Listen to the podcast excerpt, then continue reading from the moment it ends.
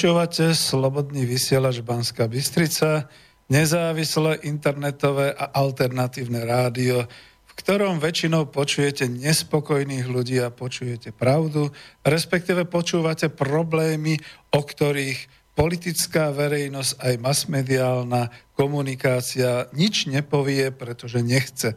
Takže vám želám príjemné útorkové popoludne, milé poslucháčky a vážení poslucháči Slobodného vysielača Banská Bystrica. Tu je štúdio Bratislava, spoza mikrofónu vás opäť zdraví Peter Zajac Vanka. Počúvate reláciu zo série Klub národohospodárov. A tento raz je to Klub národohospodárov číslo 19. Do toho avíza sa, ako si tá číslovka 19 nezmestila. Dnes máme útorok 25. septembra roku 2018 a začína éra kolonizácie Slovenska. Tak ako to bolo za Bélu 4 točto uhorského kráľa, ktorý zapričinil, že sa e, z východu na územie Uhorska e, vrútili tá, turko-tatárske hordy, pustošili to tu, pustošili a keď už v podstate bolo celé Uhorské takmer vymreté a oni sa vrátili, tak Belo z svojho neviem ako to povedať, azylu, kde si tam pri Jadrane sa vrátil a pozval na kolonizáciu Uhorska, ale aj Slovenska, e, nemeckých kolonizátorov, e, valaských kolonizátorov a všelijakých ďalších kolonizátorov. Myslím, že potom sa tu usidlovali aj tí kolonizátori z Talianska. No našťastie ten náš ľud Horného Uhorska, čiže Slovenska, sa nedal v tých dolinách, si zachoval svoju reč, svoje zvyky, svoju kultúru, svoje náboženstvo, takže aj po vyše 1400 alebo 1000, uh, možno 800 rokov uh, tu máme stále slovenský ľud a slovenský národ. A táto kolonizácia, ktorá sa teraz deje, alebo ktorá by sa mala diať, je v mene veľkokapitálu, v mene zefektívnenia výroby, v mene zachovania neustále a stále viac a viac rastúceho HDP. A čo už si budeme povídať, no tak je to v mene globalizácie. My sa ale nedáme. My sme tu na Slovensku prežili aj väčšie hrôzy. Takže pri počúvaní našej internetovej relácie vás ešte raz zdravím a to všetkých priaznivcov, čo počúvajú naživo, aj všetkých, čo nás budú počúvať zo záznamu po linkovaní na mailoch. A zdravím všetkých, čo rozumejú reči slovenskej, nech sú kdekoľvek na svete, v akomkoľvek dobrom vzťahu ku Slovensku. Samozrejme zvlášť pozdravujem všetkých emigrantov, alebo ešte len migrantov, ktorí odišli za prácou, ktorí dobrovoľne a demokraticky opustili svoje rodné miesta a hľadajú svoje živobytie vo svete. Keďže naša mať, slovenská vlast, už pomaly 25 rokov nevie nájsť svojim deťom adekvátne, dôstojné a vyhovujúce pracovné uplatnenie. Keď budete mať chuť, povzdychnite si spolu so mnou a zavolajte do relácie na telefónne číslo 0950 724 963. Dnes to neohraničím, volajte hoci aj hneď, len nie z tých destinácií, kde sa mi potom ozve taký ten strojový hlas. To tu vidím, to tu ani nepríjmem, keď sa to tak zobere. Alebo pošlite pozdrav, otázku na poštu elektronickú studio zavináč slobodnyvysielac.sk a pokiaľ nás počúvate priamo z web stránky, tak tam máte takú tú zelenú ikonku otázky do štúdia, tak tam sa musíte samozrejme registrovať, ale kliknite a pošlite. Niekoľko otázok som už predtým zozbieral, ale ja som vždy taký, že sa rozrečním a potom niekedy nestíham na konci, prípadne sú ešte nejaké telefóny, takže aj to si zodpovieme, to si trošku budeme vyprávať. Takže je to autorské povídanie, aj keď je to pod klubom národohospodárov, čiže pod spolkom národohospodárov Slovenska, občianske združenie.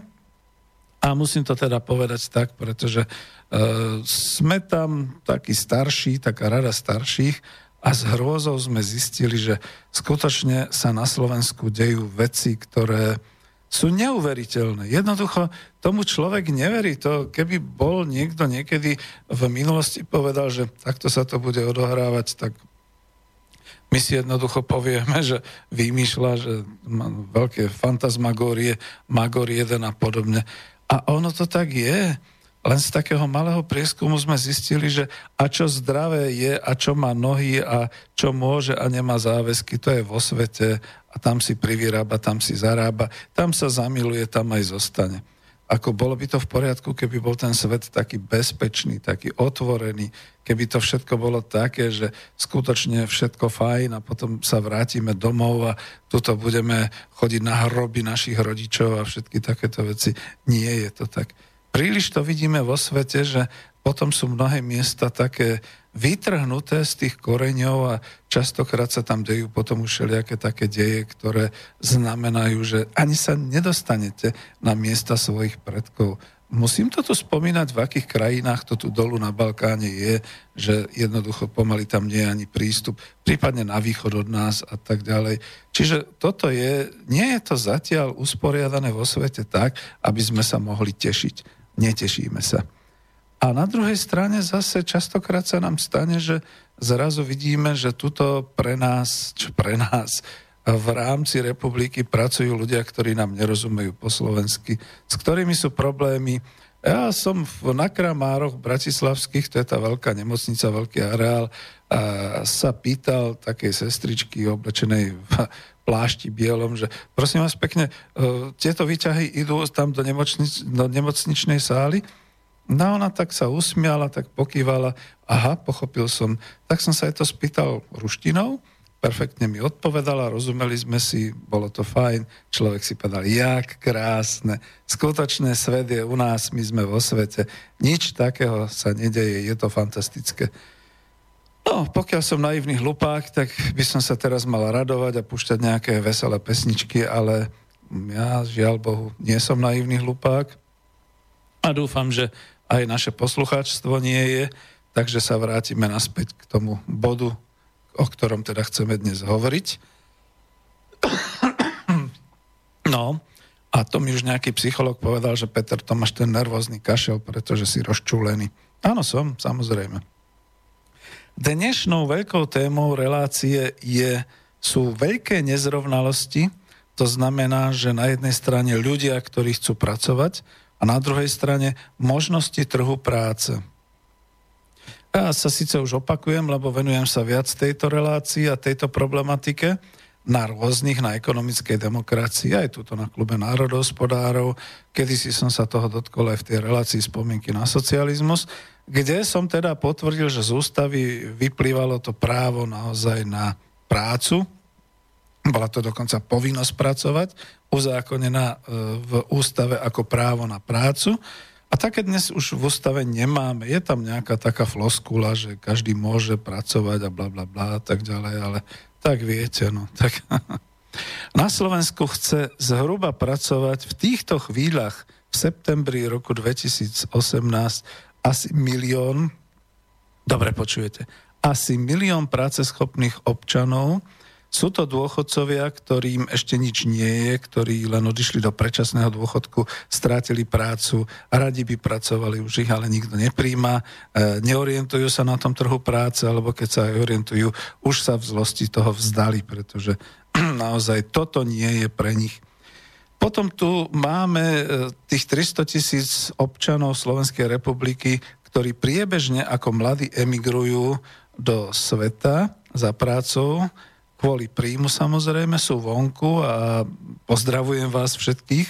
Niektorí hovoria, takí tí extrémisti u nás tu, na Slobodnom vysielači, že to už nie je 300 tisíc, že to už je pol milióna a viac, pretože oni sa tam aj ženia, oni, sa tam, oni tam aj zostávajú a čo je teda najzaujímavejším trendom Slovenskej republiky a zrejme aj Českej republiky a zrejme aj krajín Vyšegrádu, že oni sa tam navzájom všelijak tak ženia. Slovenka si berie Slováka, Čech si berie Slovenku, Slovák si berie Češku a podobne. A už tam zostávajú, tam v tom Londýne, v, tom, v tej Paríži a tak ďalej. Takže potiaľ by to bolo všetko fajn.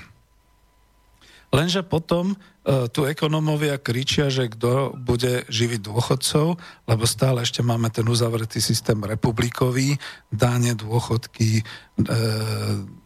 hrubý domáci produkt. Proste zabúda sa na jednu vec, že ešte stále máme ekonomiku národného štátu a rozmýšľa sa iba v tom národnom štáte, ako to bude s dôchodkami, s príjmami a s podobnými vecami. Viete, niekto by mohol povedať tak optimisticky, že to sú len pôrodné bolesti. Viete, to sa vyrieši do 50 rokov. Hm. Lenže v tých 50 rokoch ja žijem, poberám dôchodok a zomrem a v tých 50 rokoch žijú moje deti a majú mizerné príjmy, prípadne žijú tu príbuzní, ktorí nemajú žiadne príjmy, pretože už sú zo sociálneho systému vonku. Takže páni politici, my to chceme riešiť tu a teraz nie až potom a v budúcnosti. To odkiaľ zobrali tieto akademické úvahy všetci títo praktickí politici? Pošlime ich už niekam preč. Nech idú do sveta, nech emigrujú. Už takých dvoch emigrantov máme na Ukrajine, to znamená Mikloš a Zurinda. Nech idú ďalší, no vypadnite, nechceme vás tu. Choďte preč, my už si to tu nejak ako skutočne dokážeme zriadiť. Fuj, ale som dneska extrémista. No ale za to, že sa rozčulujem.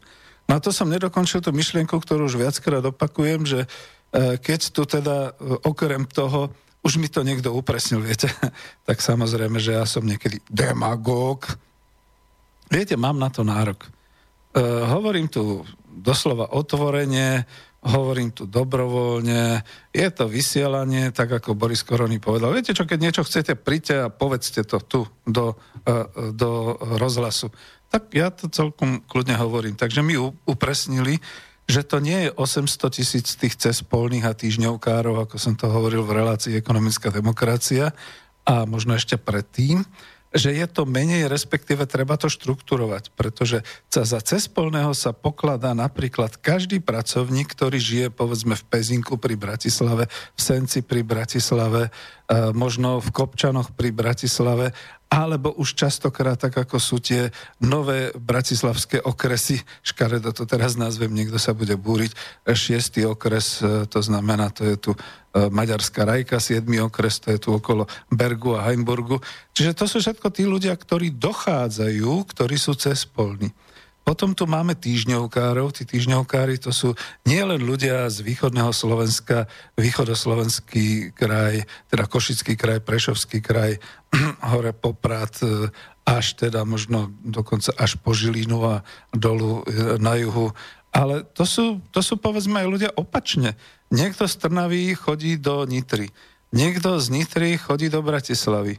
Niekto z Nového mesta nad Váhom chodí do Bratislavy, niekto z Malaciek chodí do Bratislavy a mnohí z Bratislavy, ako viem, chodia do Malaciek, chodia do Pezinku, chodia do Trnavy, chodia do Nitry. Ja som napríklad sám dva roky pracoval v Trenčine, to už sa opakujem, ale ešte predtým som pôsobil v Púchove, v Matador a všelijako takto sa to mieša. Čiže to sú tí cespolní. Každopádne upozorili ma, že tých skutočných cespolných, ktorí pracujú v tých automotív a podobne, tých je zhruba asi tak tých 300 až 400 tisíc a tá druhá polovica, e, teda tých týždňovkárov cespolných, takí, čo naozaj bývajú na matracoch a živia sa v krčmách, respektíve cez mikrovolné rúry a že tých ďalších 400 tisíc to sú tí, čo povedzme naozaj dokážu dojsť naspäť v ten deň, vyspať sa doma a hneď ráno ísť, ale tí nežijú. Ja si pamätám také tie filmy kedysi dávno, kde sa to hovorilo, že mikrosvet, čo ja, mikrosvet, čo ja viem, Johna neviem akého, ten John v podstate žil iba tým, že ráno nastúpil do práce, celý deň bol v práci, večer sa odviezol naspäť z tej práce, e, dal si whisky, zjedol niečo z mikrovlnky, padol na postel, vyspal sa, znova ráno išiel do práce a takto vlastne trávil celý život. Takže takto to vyzerá. Stále trvám na tom, že je to tých 800 tisíc cespolných a týždňovkárov. Skúste mi dokázať opak, skúste mi dať presné čísla. Budem veľmi rád. A celkovo, keď sa to teda spočíta, tak je to tých 300 tisíc, povedzme, tých 800 tisíc a ten vyše milión práce schopných dôchodcov, to je 2,1 milióna občanov Slovenska, práce schopných z celkového počtu 5,5 milióna občanov Slovenska, ktorí by radi pracovali u seba doma, vôbec by radi pracovali a pracovali by za dôstojnú plácu a aby mali teda dôstojnú životnú úroveň, aby si teda mohli vytvárať ten dôstojný dôchodok. A oproti tomu je tzv. trh práce, to je ten internetový s tými všetkými, uh, s tými všetkými portálmi ako kariéra, uh, profesia, jobs, a dokonca minule som aj zabudol, že je to teda ten ISVP, či ako teda e, ten informačný portál e, Ústredia práce, sociálnych vecí a rodiny, ktorý mimochodom preberá práve všetky tieto portály ostatné, takže kliknete si a ono sa vám to vráti znova na profesiu a podobne. A tam je voľných nie 80 tisíc pracovných e, pozícií, ako to písal ten pán novinár Toma z Pravdy, ale ja si to tu nájdem, pretože to tu niekde mám a aj keď sa posuniem, mal by som to tu niekde mať presne. Áno, aktuálne ku, ku 24. septembru je z portálu Ústredia práce sociálnych a vecí a rodiny e, vonku na trhu práce internetovský trh rozhodujúci pre Slovensko 13 160 inzerátov pracovných ponúk a je tam teda 71 207 voľných pracovných miest. Že sa to zvýšilo, bolo 69 441, to bolo niekedy začiatkom septembra, čiže zvyšuje sa ten počet naozaj. Jej, čo to len bude. No a Teraz sa vrátim naspäť, lebo to bolo jedno z takých tých presných čísiel, ktoré som rád, že som teda mohol použiť. A e, ja sa vrátim e, k, tým nezrovnalostiam, lebo mám to aj v avize nakoniec. E, minule som sa pýtal, že keď je to teda takto, že vyše 2,1 milióna občanov Slovenska hľada prácu, niektorí ju majú a hľadajú lepšiu alebo adekvátnu, Všetci hľadajú ovšem prácu lepšie platenú a je skutočne tý, ten milión občanov, ktorí nemajú prácu, dôchodcovia a je 160 tisíc, ktorí absolútne nemajú prácu a sú evidovaní na úrade práce a je nesmierne množstvo ľudí, ktorí sú mimo systému a tomu teda zodpovedá iba t- tá ponuka tých 76 tisíc aj niečo pracovných miest. Minule som sa pýtal, či je to OK. Ja to teraz zodpoviem sám. Nie nie je to v poriadku a je to problém, nad ktorým politici a médiá zatvárajú oči a klamú nás do očí, aj všetky tie médiá hlavného prúdu tým, že vykrikujú, že ako je to a, a že nikto nechce pracovať a preto treba dovoz a tak ďalej. Ja som dokonca iba zaznamenal, že v Národnej rade Slovenskej republiky sa schvaluje, alebo mala by sa schvalovať nejaká legislatíva umožňujúca, aby pre tých 80 tisíc cudzincov. Viete, to už to číslo sa už ako naozaj objavilo a je kliše. Takisto ako sa hovoril 40 rokov komunizmu, takisto ako sa hovorili všelijaké blbosti, tak teraz sa zrazu hovorí o 80 tisíc pracovných miest voľných a tak treba 80 tisíc cudzincov, aby mohli prísť, aby mali uľahčenie a urýchlenie možnosť prísť na Slovensko. A viete, to je ten postoj. Znova je to, diabol je v množstve. Ak je to 300 ľudí, to je OK. Ak je to tisíc ľudí, no dobre. Ale ak sa ráta s prílevom, dokonca je to taká tá pozvánková akcia, zase pozvánková kampaň, aby prišlo 80 tisíc cudzích pracovných síl a dokonca, aby mohli prísť aj s manželkami, to bol ten prekec v, e, v pravde, tak to možno aj deti, lebo ja neviem, kde tie deti dajú, alebo to sú ešte slobodní manželia a tu sa akože usadia, tak to by bola naozaj kolonizácia. Toto už je riadená kolonizácia Slovenska. Ako môžete si pre mňa prísť, môžete hovoriť čokoľvek, ja budem jak Giordano Bruno, predsa sa točí a jednoducho neodvolám to. Toto už je kolonizácia Slovenska. Všetci veľmi dobre viete, že som socialista a politicky som vľavo. Čo je ale moc, to je naozaj moc, pretože napríklad Československá socialistická republika tiež prijala v 70. až 80. rokoch takmer 80 tisíc cudzích pracovníkov. Lenže to je úplne iná kvalita a diametrálne odlišné v tomto, aby ste to presne počuli. Vtedy pracovali a všetci tu zarábali, Dokonca práca bola povinnosťou uzákonená v ústave. To znamená, že to nebolo, že by teda nejaký Vietnamec alebo Kubánec niekomu zobral mzdu alebo zobral pracovné miesto, ako je to dnes. Všetci tí Vietnamci, Kubánci, Angolčania, Bulhári, Mongoli, Rumuni a všelijakí ďalší, možno z Burkina Faso a neviem odkiaľ všelikade, Všetci tu boli na tých dlhodobých stážach štúdijných a pracovných, pracovali tu a učili sa pre svoj budúci prospech a prospech svojej vlasti. Okrem iného si presne pamätám, že keď teda sa vyučili a pracovali tuto u nás v nejakých ČKD a v nejakých zts a podobne, to znamenalo potom, že vlastne ten podnik zahraničného obchodu uh, Martimex alebo Strojexport alebo podobne, v tam v tej krajine mohol veľmi dobre uplatniť a predať e, výrobnú linku a výrobné technológie, pretože títo ľudia už boli zvyknutí pracovať na tých linkách, na tých strojoch, boli zaučení a nebol to žiadny problém pre nich, takže takto v podstate si vypomáhali aj tieto krajiny pardon, v rámci socialistického spoločenstva. To bol internacionalizmus. Ja to chcem takto porovnať a ne, neodbieham, ale nechcem už unavovať ľudí stále tým istým, že teda je to takto. Poďme ďalej, analizujme to. To bol vtedy internacionalizmus v praxi, milí priatelia lavičiari. Dnes tých 80 tisíc cudzincov, ktorých chce vláda adaptovať, možno aj s manželkami a deťmi, to už je kolonizácia, to nie je internacionalizmus. To dnešné zošikmené chápanie humanity a internacionalizmu už začína lavicu hubiť. Vyslovene ju hubí, pretože ani tí starí socialisti ani starí lavičiari toto nechápu, krúťa hlavou a hovoria, tak nie, tak toto nie, to, toto už nie je ono. A možno príde na ch- o chvíľu čas, že e, kľudne budeme aj z, pre zmenu s liberálmi hovoriť, že to už je neomarxizmus, pretože naozaj to takto na nás vplýva, ale ja už zabrdám niekam, kam nechcem.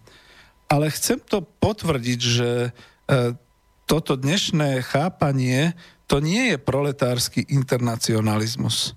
To je podlizovanie sa zahraničnému kapitálu, ktorý potrebuje udržať nízke mzdy pracovníkov u nás s tým, že sem naimportuje, navozí množstvo tzv. lacných joškov, neurážajte sa, lacní joškovia boli tí keťasi, priekupníci, ale aj oni sú. Najprv prídu prie, keťasi, priekupníci, potom prídu až tí nešťastní ľudia, cudzinci, ktorí tu chcú pracovať.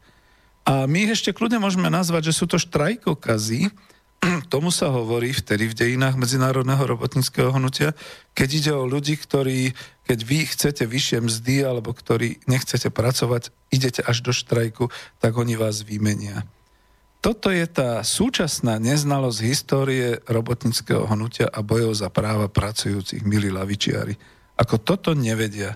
Ja odpoviem aj na jeden dotaz, došiel, ale ešte chcem toto dokončiť prirodzene, že človek, ktorý nemá prácu, alebo ju má a má nejakých sotva 500 eur v hrubom za mesiac, nebude vítať a nebude chcieť také vlády a parlament, ktoré e, sem chcú importovať cudziu pracovnú silu.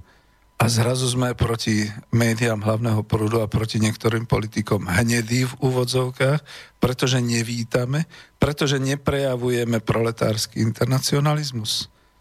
Veľmi ľahko sa potom doktorovi Milovi z ministerstva vnútra označujú nespokojní občania Slovenska a nahnevaní pracujúci. Napríklad aj tí, čo štrajkovali pred bránami slovenskej hromadnej dopravy BEUSu v piatok, ten minulý týždeň, proti príjmaniu Ukrajincov za šoférov, cudzincov. Lebo e, veľmi ľahko ich potom mass media aj politici označia za hnedých a za nacionalistov, No ale viete, keď už tak, ja to vypointujem a snáď už skončím a dám pesničku. Ja to vypointujem. Prečo, keď už teda chceme takúto vítaciu kultúru v tomto prípade cudzích pracovníkov, prečo nemôžeme to isté urobiť aj v štátnych zamestnaneckých miestach, lebo zamestnancami sú aj úradníci vlády, aj ministri, dokonca aj predstavitelia parlamentu a tak ďalej to sú predsa úrady. A prečo na ich miesta nemôžeme importovať cudzích štátnych príslušníkov? Veď ako viete, tak, takí veteráni, myslím samozrejme teda naši vládni činitelia, by potom museli čakať v radoch na úradoch práce, možno by sa rekvalifikovali na operátorov v tých našich veľkých automobilkách, montovniach alebo na sestričky v hospicoch. Viete si predstaviť takú rekvalifikáciu napríklad Nikolsonovej alebo Beňovej ako sestričky utierajúcej pocikaného a pokakaného klienta, lebo však to sú klienti v tých hospicoch, v hospicoch. Alebo veď aj takých nám treba, nie? Ako čo, čo budeme brať len cudziu pracovnú silu do montovní nadnárodných spoločností pre Boha. Takže naozaj neviem, či nakoniec včera e, bol uzákonený takýto nejaký zákon uľahčujúci import cudzincov pracovných síl na Slovensko. A skúste zavolať do štúdia, ešte raz poviem to telefónne číslo, lebo ľudia reagujú emotívne, 0950724963. Zavolajte sem do štúdia, informujte a opravte moje zúfalo neinformované vedomie. Lebo ak sa stalo už, čo sa stať nesmie, tak potom plne vážne a zodpovedne prehlasujem, že skutočne aj ja ako starý socialista sa stávam tvrdým antieurópanom, pretože toto k nám prichádza z Európskej únie, to nie je náš výmysel. A stávam sa nacionalistom, pretože e, skutočne toto nechcem.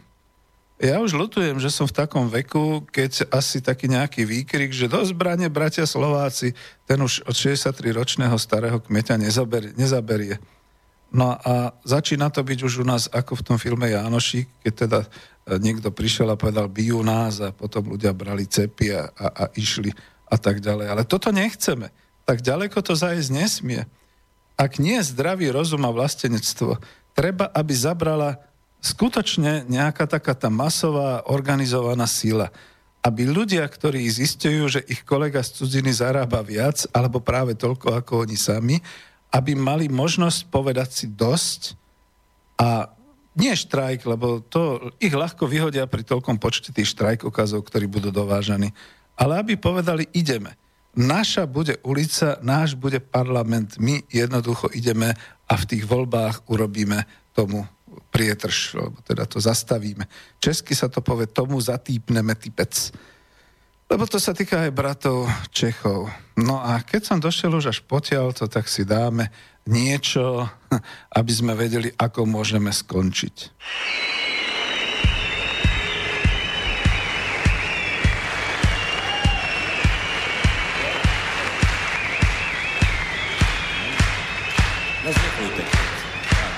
A na schvál je to naživo. Tohle je ten unplugged, jo? Abyste to pochopili. A to je celý večer.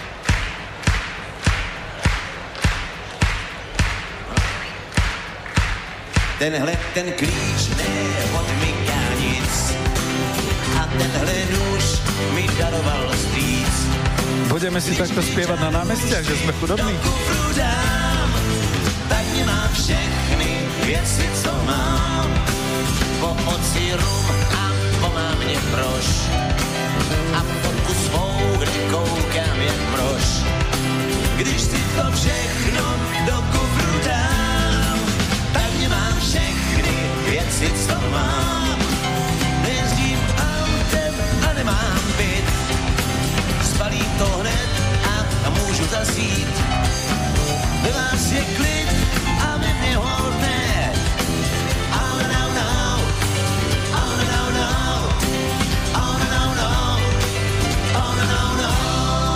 Když zamkne proč, nůž.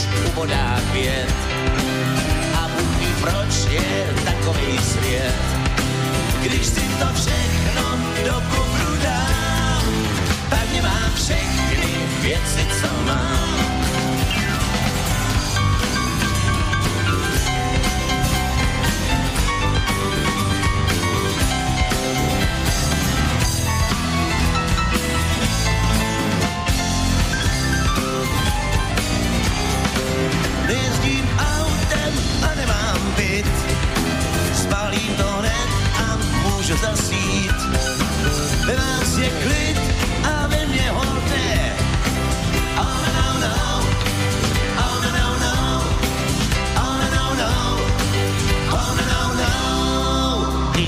Brož, nůž ubodá květ.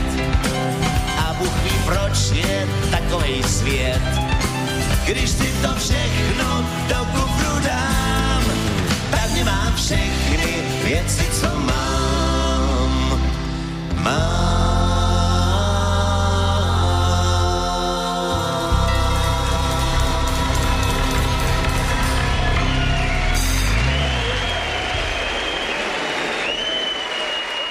Tak takto naša bude ulica.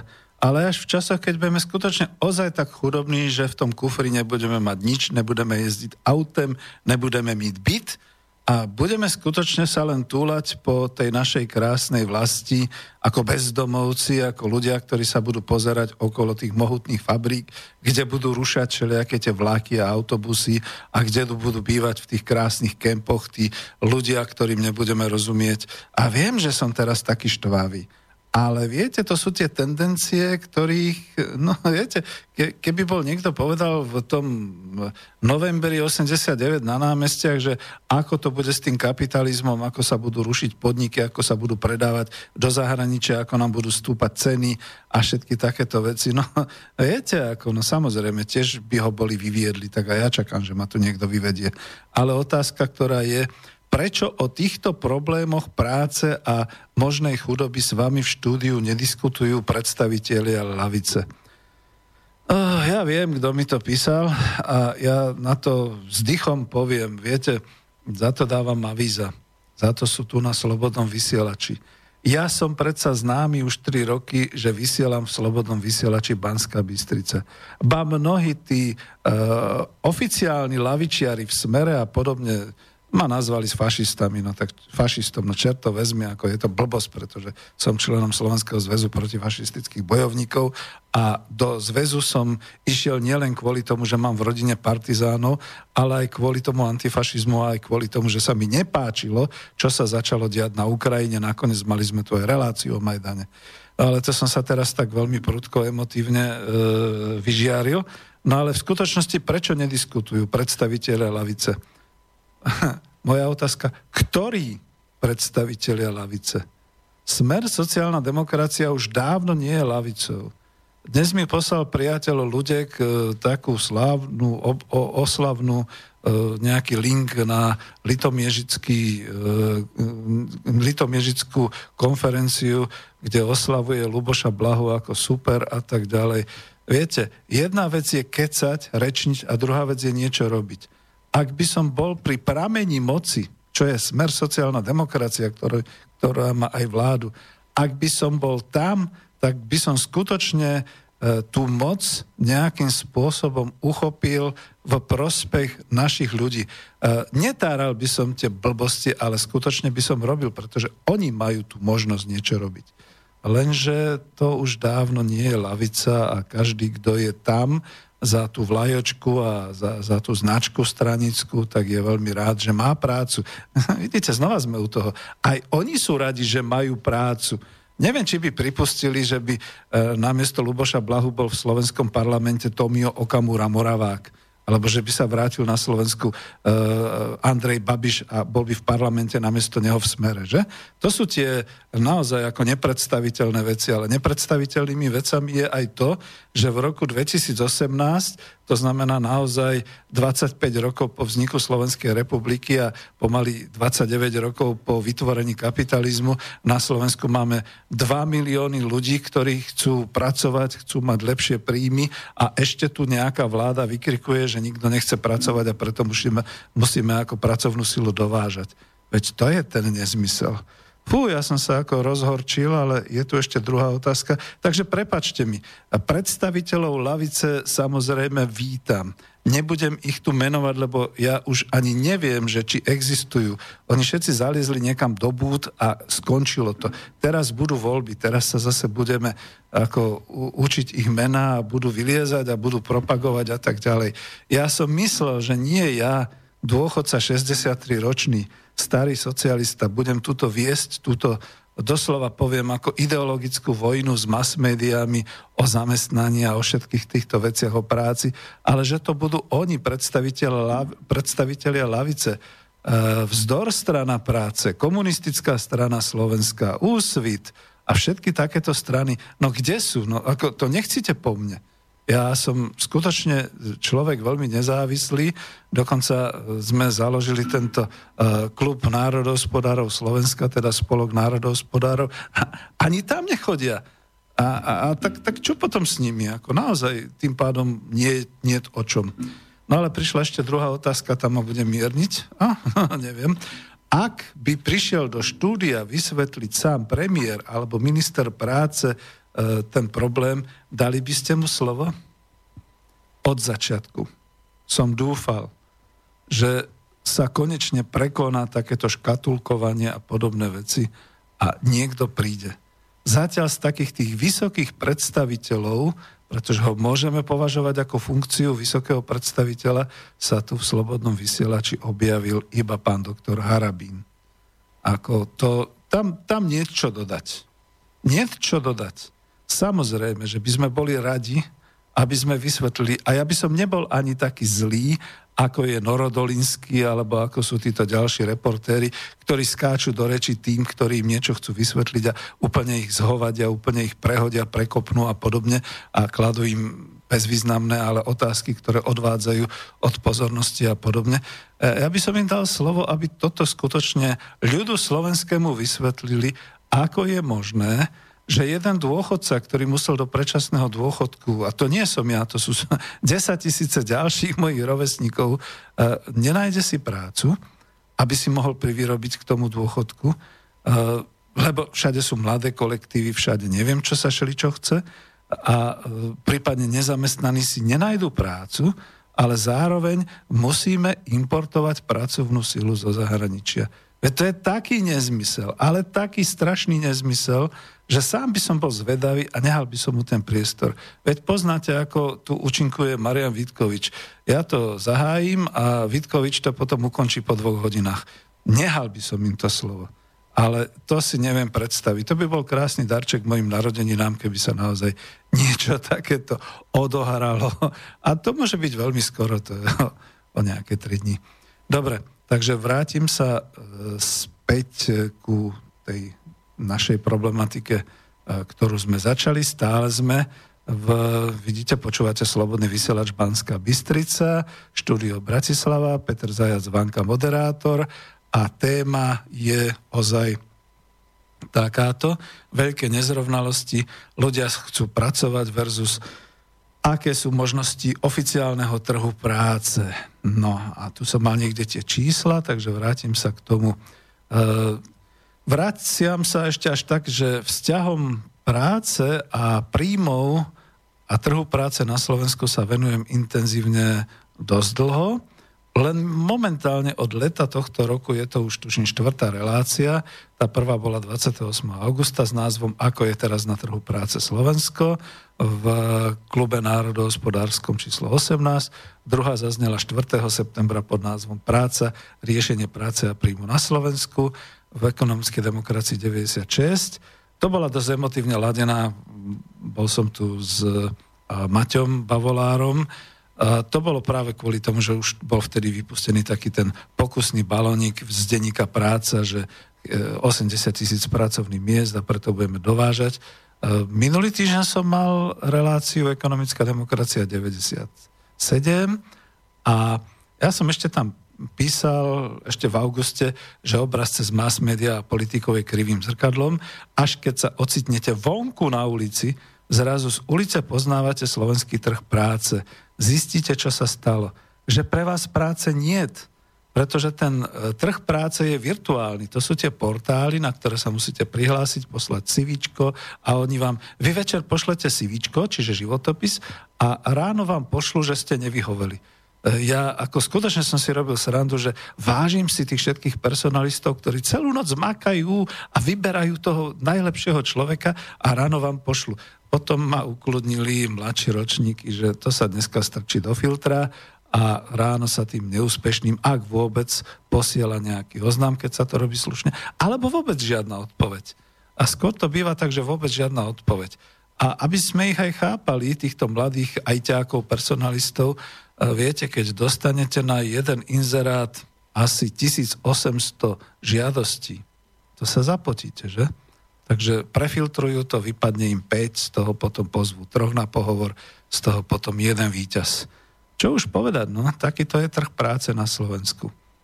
No, ale toto ponižuje ľudskú dôstojnosť a aj seba dôveru ľudí, ktorí nielenže hľadajú prácu, ale ju aj nemajú a chcú a prijali by nejakú prácu. Čo sa to teda deje? Ja znova opakujem, trh práce na Slovensku a určite aj v Českej republike, nie je to ináč. Ako, e, to by si mali uvedomiť všetci. A možno aj v Polsku, aj v Maďarsku, aj v ďalších krajinách. Trh práce na Slovensku nie je žiadnym slobodným trhom, slobodnou trhovou ekonomikou, ani demokratickým. Pretože si e, vyberáte, e, pretože nie vy si vyberáte prácu, ale oni vyberajú vás. Oni nakupujú vás. E, naozaj to monopolné dominantné postavenie na slovenskom trhu práce majú agentúry zamestnávania, personálne agentúry, agentúry dočasného zamestnávania, všetko pod kurátelou Ministerstva práce, sociálnych vecí a rodiny.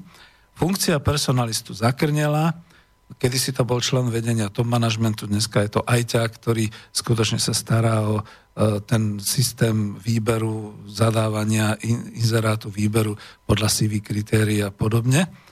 A čo som chcel respektíve ešte k tomu povedať?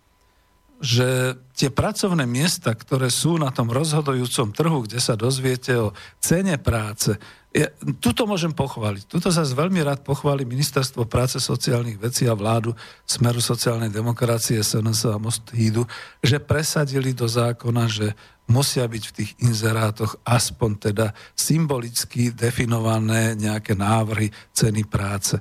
No ale počúvajte tie ceny práce. Napriek tomu, že to platí snáď od mája alebo odkedy, pozrite sa, aké sú tie ceny práce a aký je ten trh pracovných miest. Čítam to z toho portálu Ústredia práce sociálnych vecí a rodiny. Zdravotná sestra. Správa zariadení sociálnych služieb. Môžete sa priamo hlásiť. pracovný pomer na dobu určitú 800 eur za mesiac. To som siahol ešte na vynikajúci inzerát a na vynikajúcu cenu práce zdravotnej sestry za 800 eur za mesiac v hrubom.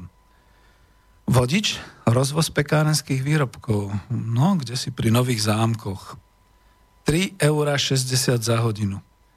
Pracovný pomer na dobu určitú. Čiže ako pff, na rok, povedzme si úprimne, že? A z toho 3 e, mesiace sú ešte také tie na skúšku. Čašník, čašnička, Hof, penzion Hofer, to by som nemal menovať, ale už sa stalo. Takže pracovný pomer na neurčitý čas. 505 eur za mesiac v hrubom. Čašník, čašnička. Viete, ako sa nabehajú? To nie je o tom, že celý deň sedia, celý deň stoja a, a prípadne si popíjajú pivo a tak ďalej. Nie, oni makajú. Iný penzión, kde kuchár to je krásne rozlíšené, ako tie ceny sú skutočne už také, že ako zahrali sa s tým 504 eur za mesiac v hrubom. Toto je niečo, čo? Pomocný pracovník v stavebníctve. E, 510 eur za mesiac. Ja neviem, ako sa tie ceny tvoria, samozrejme asi veľmi slobodný trh, keď kuchár, ktorý je veľmi zodpovedný za kvalitu jedla, za nákup surovín, za všetky takéto veci, má 504 eur za mesiac v hrubom a pomocný pracovník v stavebníctve, ja neviem si predstaviť, asi podáva tehly, mieša maltu, alebo ja neviem čo, ten má 510 eur za mesiac. Automechanik, to je už úplne iná kategória, napriek tomu má 503 eur za mesiac v hrubom. Viete, ja som teraz mal jednu skúsenosť s automechanikmi, montovali mi výfuk, zle mi ho namontovali, takže som okolo 600 kilometrov po Slovensku jazdil s takým tým drncaním a buchotaním a podobne. No zrádnik, človek skutočne zostarol o jeden rok, kým si tých 660 kilometrov e, absolvoval. No a potom som došiel samozrejme, že to bola reklamácia, čiže iba to opravili, urobili a podobne. A teraz som si povedal, že ten automechanik tiež musí mať nejakú zodpovednosť je to na ňom, keď človek odíde odtiaľ a má ten ústrižok alebo ten lístok, že teda zaplatila, že tuto má niečo nové a tak ďalej. To není iba to, že to odpálim, že to tam zapojím a chodte si do čerta a tak ďalej. No ale za 503 eur za mesiac ani by som sa nečudoval, že mi to tam len tak odpáli a proste odpálte. A tým to končí. Kuchár opäť v jednej firme 504 eur za mesiac. Viete, čo ja budem asi robiť? Že keď niekam si sadnem do reštaurácie, najprv sa opýtam kuchára, koľko zarába. No, on mi to samozrejme nepovie, ale keď prikývne na takú sumu okolo tých 500 eur, tak sa zdvihnem a odídem. Ako to, to, tento človek nemôže kvalitne pripravovať jedla s takýmto platom pre Boha živého. Veď si to uvedomte, zamestnávateľia. Pomocný pracovník v stavebníctve, zase 510 eur, to je dobrá firma, nemal by som ju prezrádzať. No, tak tá, tá naozaj dá tým pomocným pracovníkom. Ďalší kuchár e, v obci Lapáš, 504 eur. No, vravím, tí kuchári a stavební pomocní robotníci, ja byť kuchárom idem radšej na stavbu. No, tak, tak toto asi vyzerá. Veľmi veľa je kuchárov, jak si všímam, všelijakých, ale všetko tie ceny mzdy okolo 500 eur.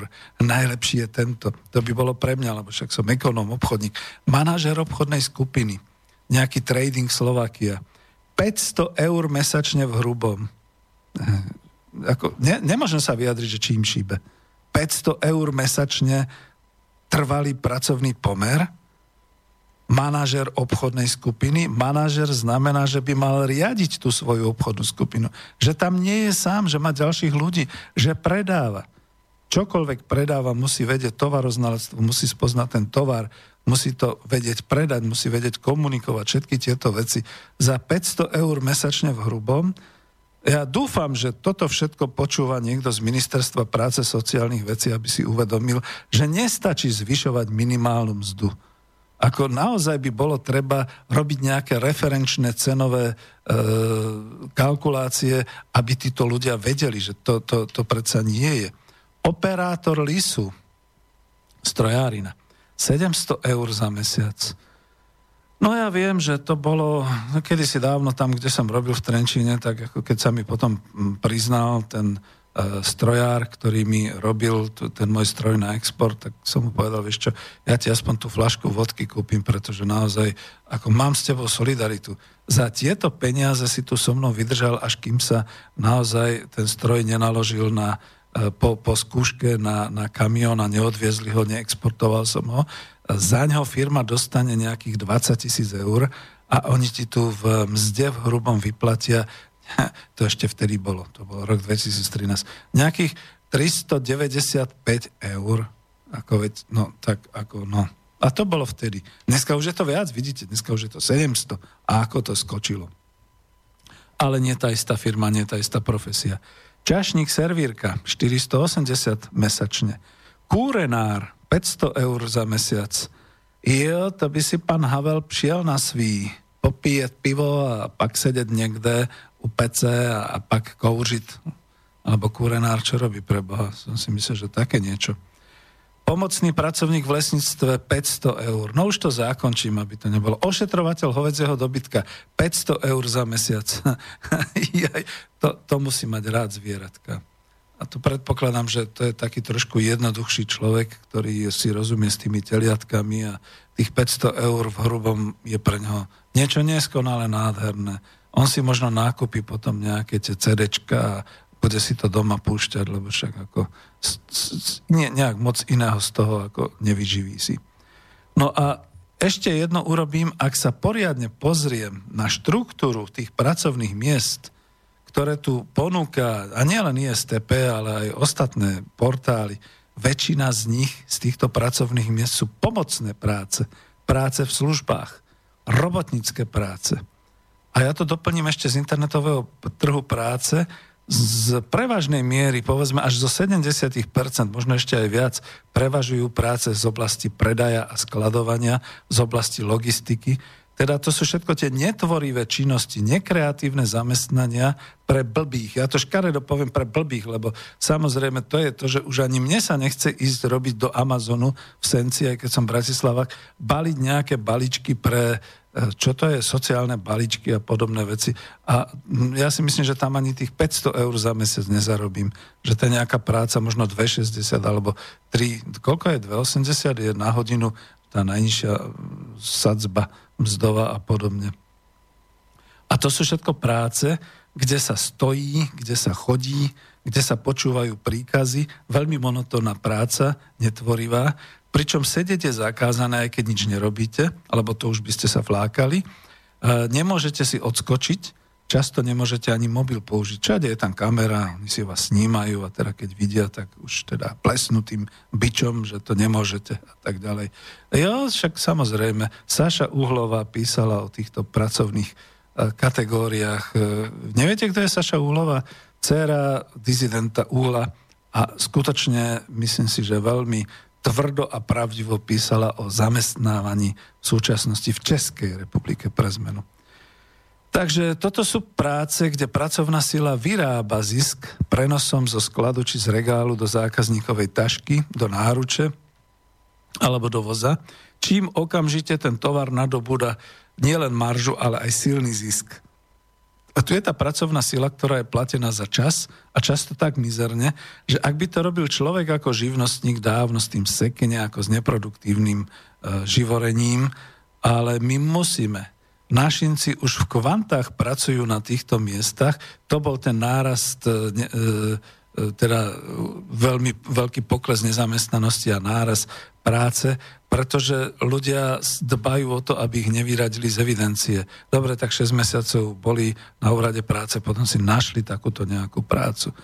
Ale hlavne preto tam sú a hlavne preto trpia týmito zamestnaniami, pretože účty sa jednoducho platiť musia. A z tej hrozy si teraz oddychnite.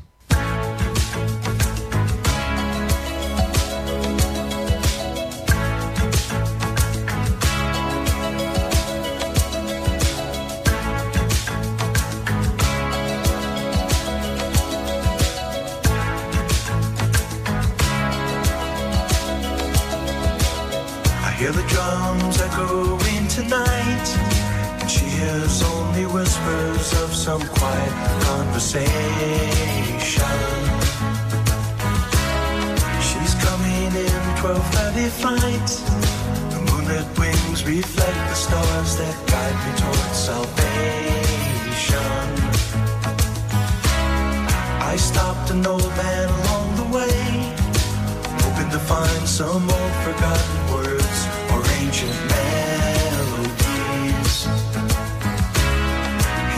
to me as if to say, Hurry, boy,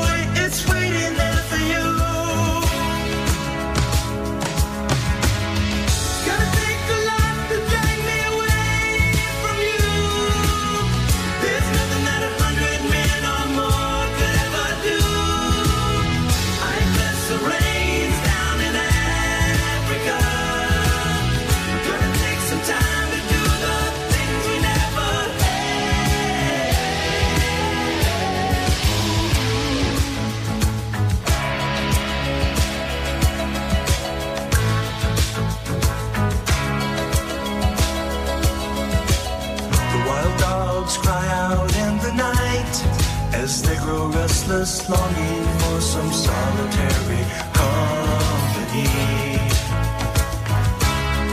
I know that I must do what's right, sure as Kilimanjaro rises like Olympus above the Serengeti.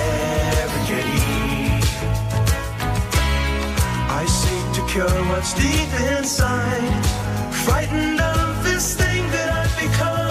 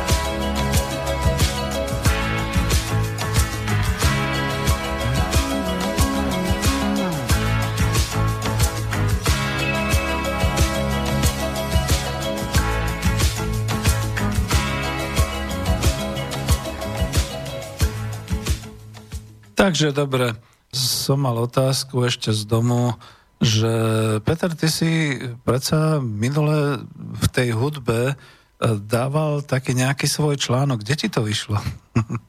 Nevyšlo. A posielal som to do redakcie Pravdy, pretože keď už tam raz Braňo Toma napísal taký ten a vypustil taký ten prieskumný balónik tých 80 tisíc pracovných miest, ja si myslím, že to všetko bolo masírovanie práve pred týmto uh, legislatívnym opatrením a zásahom, ako umožniť, aby cudzinci mohli pracovať tu na Slovensku bezproblémovo. A teraz som vysvetloval, že ako je to s tými príjmami, čiže keby uh, zamestnávateľia zvýšili tie príjmy, tak v podstate za tú tisícku by som robil aj toho skladníka, za tých 1200, 1500 by som kľudne robil aj toho kuchára, aj toho čašníka a podobne. A kvalifikácia samozrejme. Ja sa ináč čudujem, že by niekto robil ako kvalifikovaný vyučený kuchár, človek, ktorý robí s potravinami za 500 eur hrubom mesačne, ako sa zbláznili. No ale vrátim sa k tej otázke a k tomu článku. No tak uh, už je to ozaj tak, tá naša spoločnosť už je rozdelená barikádami, takže ja vzhľadom k tomu, že patrím ku alternatívnym ako nemôžem sa nazvať do, novinárom, veď som dobrovoľník, penzista. Jaký som ja už pre Boha novinár, publicista alebo niečo podobné. Faktom je, že v mojej kariére boli také novinárske e, zamestnania, povolania ako redaktor práve toho nového slova lavicového, redaktor slovenského profitu, zase manažerské veci. Písal som častokrát do trendu, do hospodárskych, do hospodárskeho denníka, ten zanikol a tak ďalej. Ale o to nejde kopec e, článkov a kníh a všeličoho mi vychádzalo, ale nepovažujem sa za publicistu. Len ako tak chcel som a napísal som taký, učesal som taký článok presne o tomto ako odpoveď tomu Braňovi Tomovi a nevyšlo to a teraz, aby, aby to neznelo škaredo, že ja už na to kašlem. Ja už na to kašlem, pretože si nemyslím, že by to pravda uverejnila dokonca, že by si dali námahu. Možno, ja neviem, že ako to je nevyžiadané príspevky, asi nehonorujú, ale čerto vezmi, samozrejme, každé euro by bolo dobré, ale čerto vezmi. Takže ten článok prečítam, lebo ja som si ho tak proste učesal, aby bol e, veľmi, povedal by som, veľmi neškodný, ale aby bol teda efektívny. Teraz pre vás som už o niečo pripravil a e, odpoviem ti tak, že ja to kľudne prečítam. Jozef, ja sa nehambím, ja si myslím, že to sem patrí a že tento článok by mal zaznieť, mal by byť takým určitým manifestom a keby som niekedy predsa len, ale to ma byte po hlave, že žiadne také Peter neblázni, ty máš svoje roky, chcel niekde do niečoho kandidovať a podobne, že by som sa naozaj zbláznil na staré kolena, tak by som začal práve týmto. Tým pádom dávam návod všetkým e, kandidátom budúcim na komunálne voľby, na europarlamentné voľby, na všetko. Zaoberajte sa prácou a zaoberajte sa tým pomerom príjmov a práce a podobne a skutočne vypálte to vypálte ten rybník pre slovenské obyvateľstvo, aby tu skutočne bola tá európska mzda a nie tieto almužny. Takže článok, ktorý bol poslaný, bol tento. Budem to citovať celé, nie je to dlhé, 3-4 minúty. Trh práce neslúži občanom Slovenska. Ten trh práce som dal do úvodzoviek. Nedávno vypustený prieskumný balónik v úvodzovkách ako zareaguje verejnosť na snahy legálne importovať na Slovensko 80 tisíc cudzích pracovných síl, e, bol vypustený s tým, že ľudí to úplne pobúrilo. Ľudia nenajdu prácu doma, utekajú do sveta, nemajú dobré platy, sú nespokojní v zamestnaniach. A zrazu je vraj nutný import cudzincov na prácu na Slovensko. Čo sa to deje? Slovenské vlády si zvykli riešiť problémy s nezamestnanosťou a pracovnou silou štandardnými postupmi ako vo vyspelých krajinách západnej Európy. Tuto sa odbočím, myslel som tým Nemecko, Francúzsko, Taliansko, Británia. Citujem ďalej. Lenže v Európskej únii má zatiaľ každá krajina na výber, ako bude riadiť alebo neriadiť svoju vlastnú pracovnú silu. Zvyk je železná košela a vlády sa striedali, Všetky sa spoliehali na všeličo a na všetko riešiaci trh práce, na neviditeľnú ruku trhu. To je dedičstvo neoliberalizmu. Slúži k úcti, že vláda, kde bola zastúpená sociálna demokracia, efektívne znižovala štatistiky nezamestnanosti a trh práce sa viditeľne stabilizoval. To robilo v úvodzovkách destináciu Slovensko atraktívnou pre zahraničných investorov kalkulovali vopred, že vláda vždy vyrieši jeden zo zdrojov ich podnikania. Pracovnú silu. A to sama a na svoje náklady. Kedy nastal zlom? Začalo to nenápadne lobovaním vo vládnych kruhoch a po parlamente, že treba urýchlene zmeniť profil kvalifikácií slovenskej pracovnej síly. Vlády prijali rozhodnutia o systéme tzv. duálneho vzdelávania, Pamätníci si však spomínajú na učňovské školstvo, ktorého výstupom však bola kvalifikovaná priemyselná robotnícka trieda, pre vopred plánované profesie. Nie ako dnes. A najmä zahraniční investori očakávali, že tento systém financuje vláda a garantovala organizačne prísun pracovnej sily kvalifikovaných operátorov, do úvodzoviek som dal to operátorov, do všetkých investícií do, zo zahraničia. Bol taký článok v Pravde. Podľa R.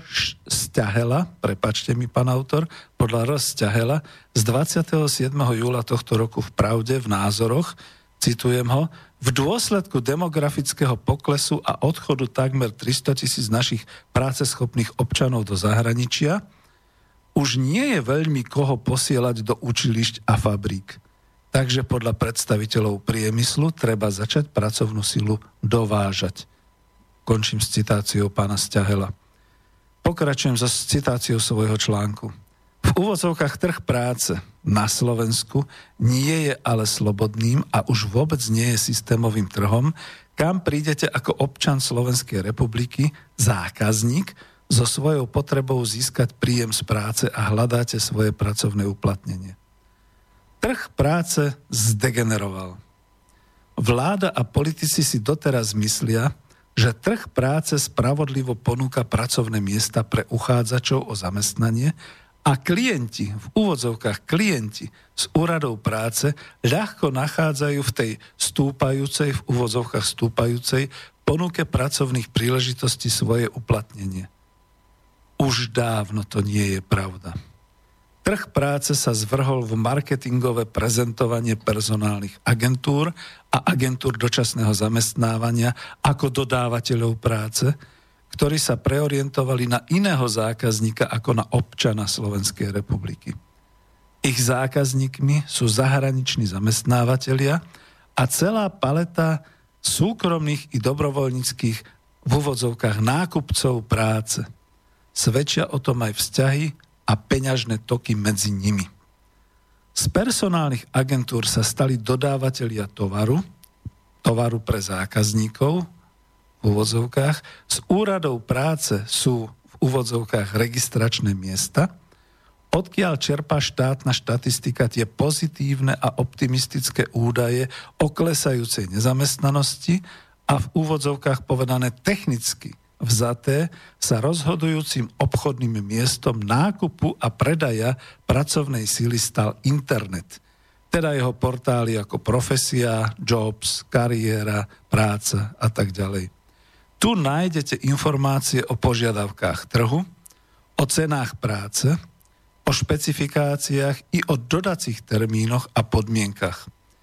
Toto je trh. Do firiem sa nezamestnaný inak so svojou žiadosťou zamestnať sa ani len nedostane. Čo však predáva tento trh? Podľa pomenovania trhu je to práca. Kto však predáva túto prácu v skutočnosti? Prvovýrobcom, v úvodzovkách prvovýrobcom, je sám človek. So svojou kvalifikáciou, skúsenosťami, nadaním, schopnosťami a motiváciou a aj so svojím fyzickým a psychickým nasadením. Predáva sa teda sám človek. Veľkými písmenami občan Slovenskej republiky sa stal tovarom na trhu práce, výkričník. Až on vstupuje do produkčného procesu u zákazníka, zamestnávateľa a pracuje. Nik ho v práci nemôže zastúpiť, jeho výkon je i v 21. storočí meraný na čas, na hodinu práce, na mesiac odrobený, na 8 hodín práce denne. Ale v personalistike, v tej demokratickej, sme sa predsa učili, že človeka nemožno vlastniť, človeka nemožno predať. To by bol predsa otrokársky systém. U nás nie je to už otrokársky trh. Kontroluje to tu niekto? Trh práce sa teda správa efektívne. V úvodzovkách efektívne. Ak dodávateľia nenajdu tovar, aký požadujú zákazníci, teda zamestnávateľia, začnú v duchu liberalizmu tlačiť na vládu a zákonodárcov, aby im umožnili importovať prácu zo zahraničia. A tovar, aký požadujú zahraniční investori pre svoje investície, tu už nenachádzajú. Tých 300 tisíc aj viac priebežne emigrovaných občanov Slovenskej republiky za prácou už považujú za v úvodzovkách luxusný tovar, na ktorý by museli vynaložiť veľmi veľa nákladov. A takmer milión práceschopných dôchodcov trh práce považuje za externalitu. V zátvorke je to pomenované odborne ekonomicky. Iným slovom, ich považujú za nepoužiteľný v úvodzovkách odpad a dlhodobo nezamestnaných a ľudí nad 50 alebo 60 plus považuje trh práce za investične náročný tovar. Iným slovom za ležiak. Vládne ešte stále v súčasnej koalícii neoliberálna ideológia o neviditeľnej ruke trhu? Alebo už konečne vytriezve poznaním, že principiálnym poslaním úradov práce a celého systému organizovaného trhu pracovných príležitostí má byť poskytnutie občanovi Slovenskej republiky ako zákazníkovi ponuky pracovných miest primeraných jeho kvalifikácií, skúsenostiam, schopnostiam a profilu. A nie, že naopak.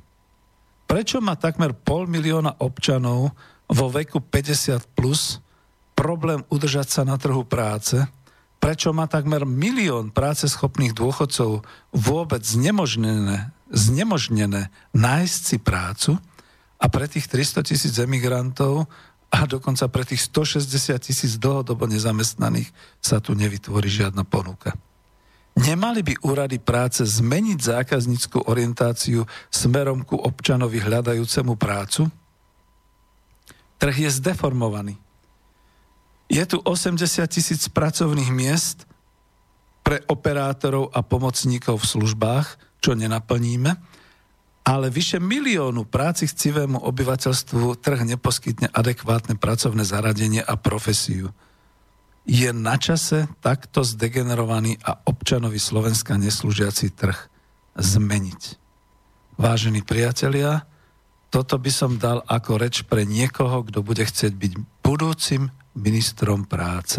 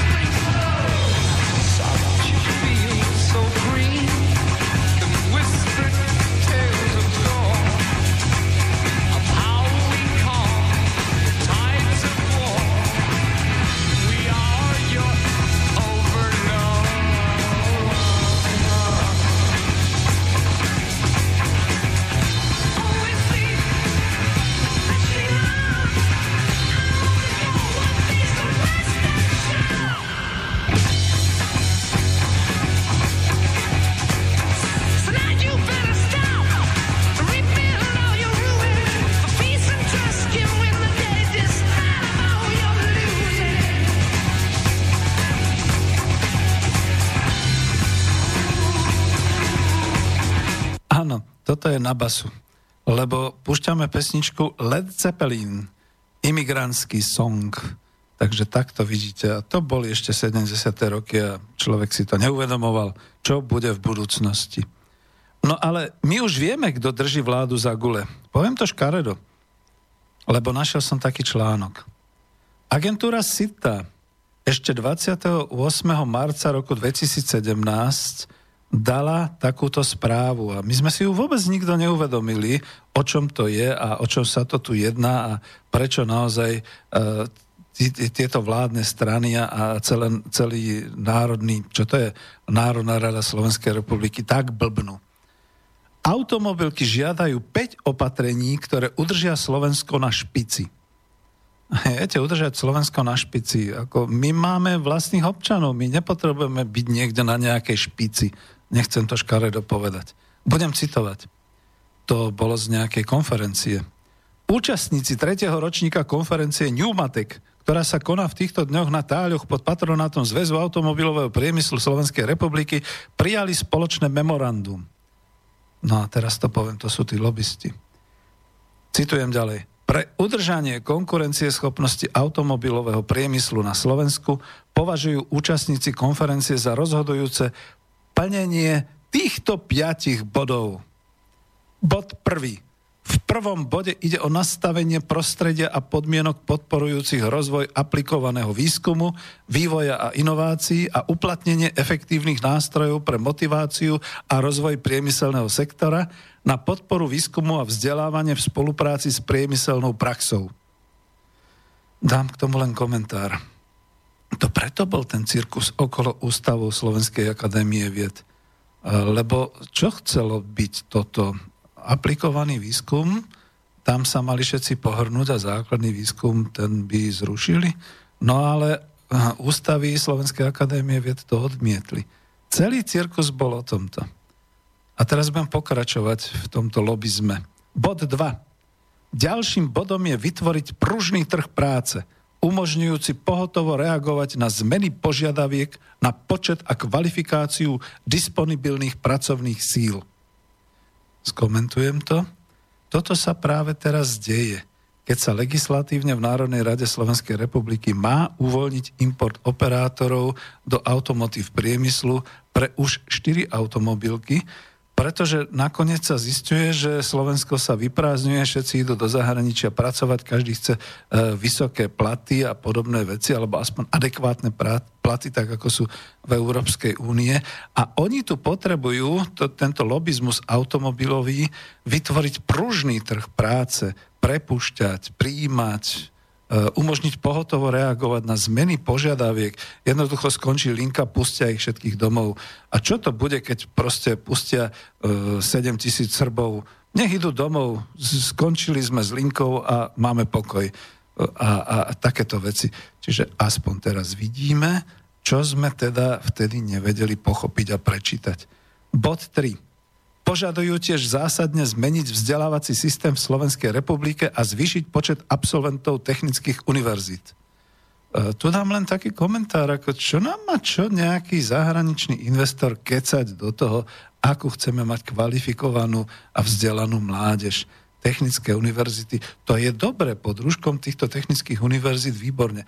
Akurát, že z nich predsa nechceme robiť e, supervízorov na montovniach, ani z nich nechceme robiť nejakých tých manažerov e, o pracovnej linky a podobne, ale mali by to byť ľudia tvoriví, ktorí by mali rozvíjať stroje, ktorí by mali konštruovať, ktorí by mali vytvárať naozaj originálne výrobné postupy a podobne. No ale toto oni nechcú, oni potrebujú práve tých supervízorov, operátorov, manažerov liniek. Bod 4 budem citovať. Ďalej je podľa nich nutné vytvoriť podmienky a prostredie pre aplikáciu digitalizácie priemyslu a potrebnej infraštruktúry v zmysle princípov stratégie Priemysel 4.0. Namiesto komentára moja otázka na pána profesora Petra Staneka. A vy ste o tomto vedeli? A vy síce strašíte národ e, Industrii 4.0, ale o tomto nepoviete? Že kto to je a aký lobizmus sa tu chystá na Slovensku a prečo? Lebo viete, ja to teraz ako doplním pre všetkých. V prípade, že tu budú cudzí pracovníci, cudzí štátni príslušníci, ktorí budú mákať na tých, operá- na tých linkách ako operátori a podobne, jedného dňa ten zahraničný investor povie a šlus. Túto linku zastavujeme, auta sa už nepredávajú, alebo a šlus, už toto nepotrebujem a tak ďalej. Pošle tých ľudí preč. Ako kľudne ľavou rukou ich pošle zase domov do svojej krajiny, alebo ich proste nepustí viac cez zbraní fabriky, oni tu budú a budú sa tu motať a budú zamestnávať sa inde a podobné veci. Samozrejme, to už je tá kolonizácia, a prerobia si tie svoje linky na automatizované, na ten priemysel 4.0. A čo tu zostane? Zostane tu asi taká enkláva, ako je e, v bývalej Federatívnej republiky Juhoslávia, Srbsko, Bosanská, Bosna, Hercegovina. Čo okres, čo obec, to iná národnosť, to iná kultúra, to iné náboženstvo. Viete, čo z toho bude v budúcnosti, tak o pár rokov. No a citujem posledný bod 5. Ako posledné žiadajú stabilizovať ekonomické a podnikateľské prostredie Slovenskej republiky v zmysle riadeným rastom miest, znižovaním cien energií, znižovaním administratívnej záťaže a vytváraním podmienok pre rast a rozvoj ekonomiky Slovenskej republiky. Bodka. Ako toto znie veľmi pozitívne, až na to, že sú tam zakomponované takéto e, nášlapné míny, ako riadený rast miest. Takže nie také že e, na trhu práce chýbajú pracovníci a keďže ich nemám, tak jednoducho musím zvýšiť z tých pitomých 500 eur, možno až na 1500, aby som nejakého pracovníka prilákal a získal. Ale nech si to vláda riadi, ten riadený rast miest. A teraz si predstavte, o čom je ten cirkus okolo minimálnych miest, keď my vieme, že toto bolo odsúhlasené na nejakom tom automotív sympóziu a toto je lobizmus týchto štyroch automobiliek na Slovensku.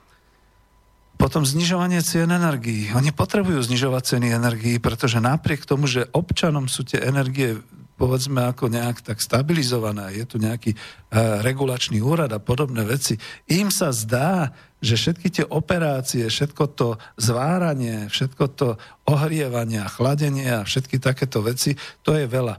Nakoniec uh, múdro práve pán profesor Peter Stanek hovoril o tej tzv. virtuálnej vode lebo tá virtuálna voda je vlastne o tom, že zatiaľ, čo na televíznych obrazovkách naši občania počúvajú o tom, že ich naučí nejaká Inoji a nejaké iné firmy šetriť lepšie hospodárenie s vodou, to znamená úsporná sprcha a podobne, to je najnovšia reklama. Je verejná, takže sa o tom môžem aj ja zmieniť. Naopak mali by mi zaplatiť za reklamu.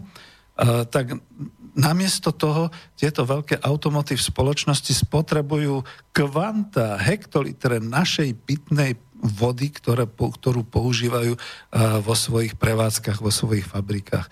Niečo o tom viem. Pracoval som v strojárskej fabrike vážený. Takže toľko. A toto všetko je potom, a znižovanie administratívnej záťaže. No však samozrejme, to je zase o tom, že ako jednoducho dajte nám pokoj, my potrebujeme prepustiť 50 administratívnych pracovníkov, nech sa o to stará jeden ajťák, ktorý proste bude každý deň filtrovať a robiť proste túto prácu nudnú, administratívnu, daňovú a tak ďalej. No a teraz ten záver z tej konferencie. Náplnenie uvedených požiadaviek považujeme za kľúčové podmienky pre udržanie konkurencie schopnosti slovenského priemyslu. Uviedol pre agentúru Juraj Sinaj, prezident, e, čo to je ZAP, Združenia automobilového priemyslu. Na konferencii sa zúčastňuje 250 predstaviteľov automobilového priemyslu. Ako môže pán Juraj Sinaj prísť a vystúpiť v relácii Slobodného vysielača? A ja sa ho ovšem opýtam, koľko máme slovenských automobiliek na Slovensku? Korejská Kia, francúzsky Peugeot, a nemecký Volkswagen, anglický či vlastne indický Land Rover, možno budúci BMW nemecký. Nebláznite ľudia. Pozrite sa, ako nás klamu.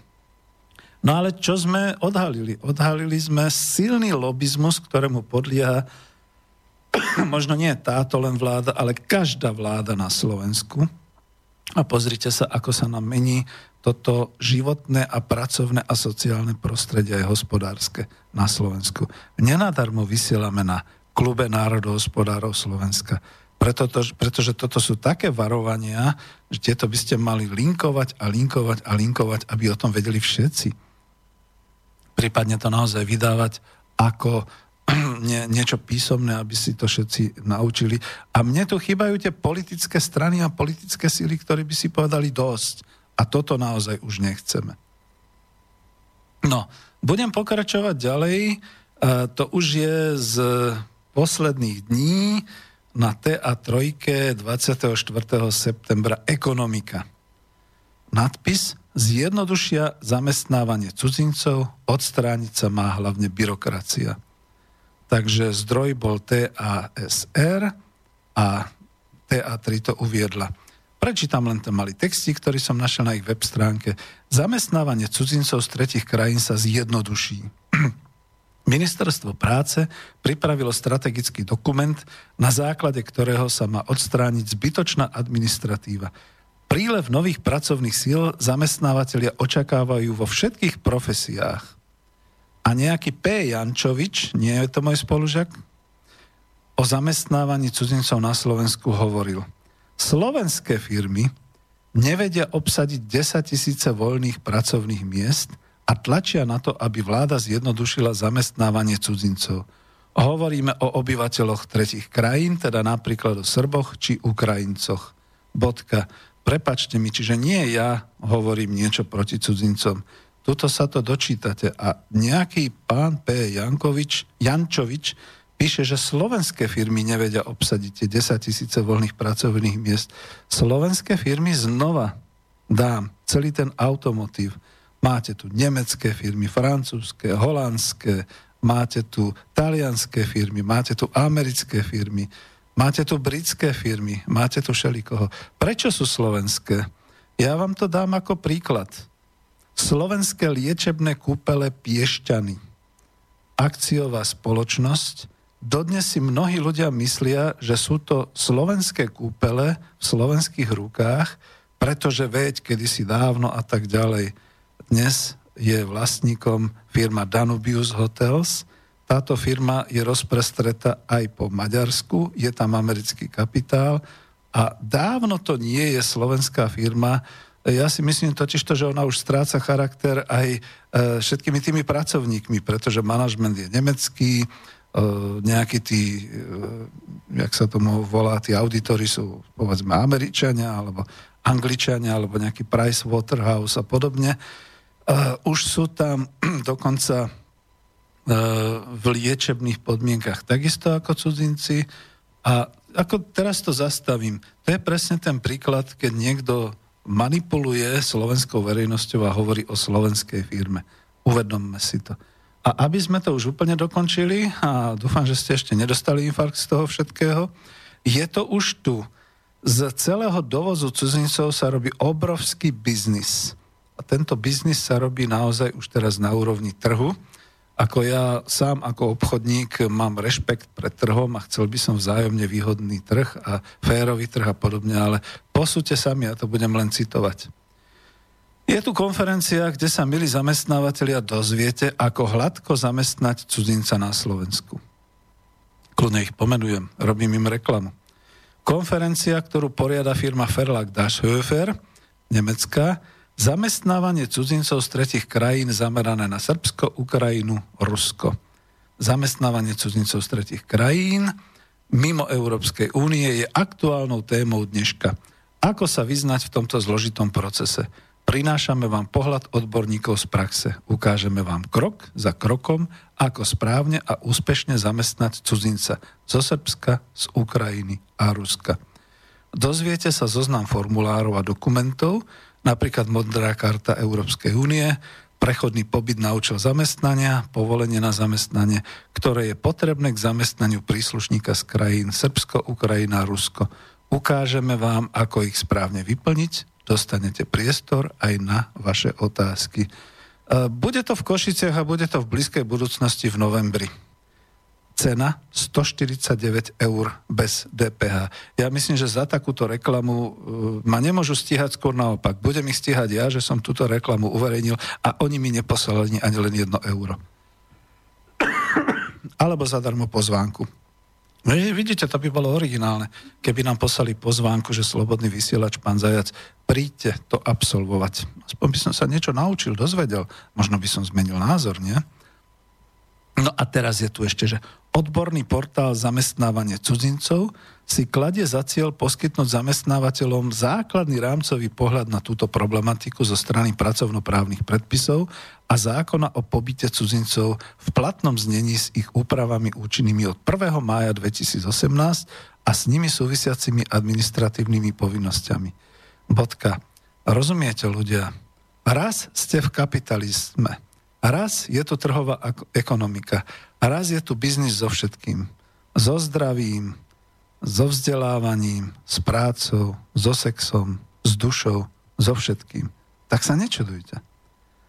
Pokračujem ďalej. Portál poskytuje základné vzory zmluv, formulárov a žiadostí.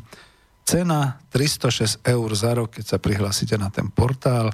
A je tu potom samozrejme nejaký časový harmonogram, aj tých školení, ktoré som hovoril, začína sa prezentáciou, občerstvením a novelou zákona.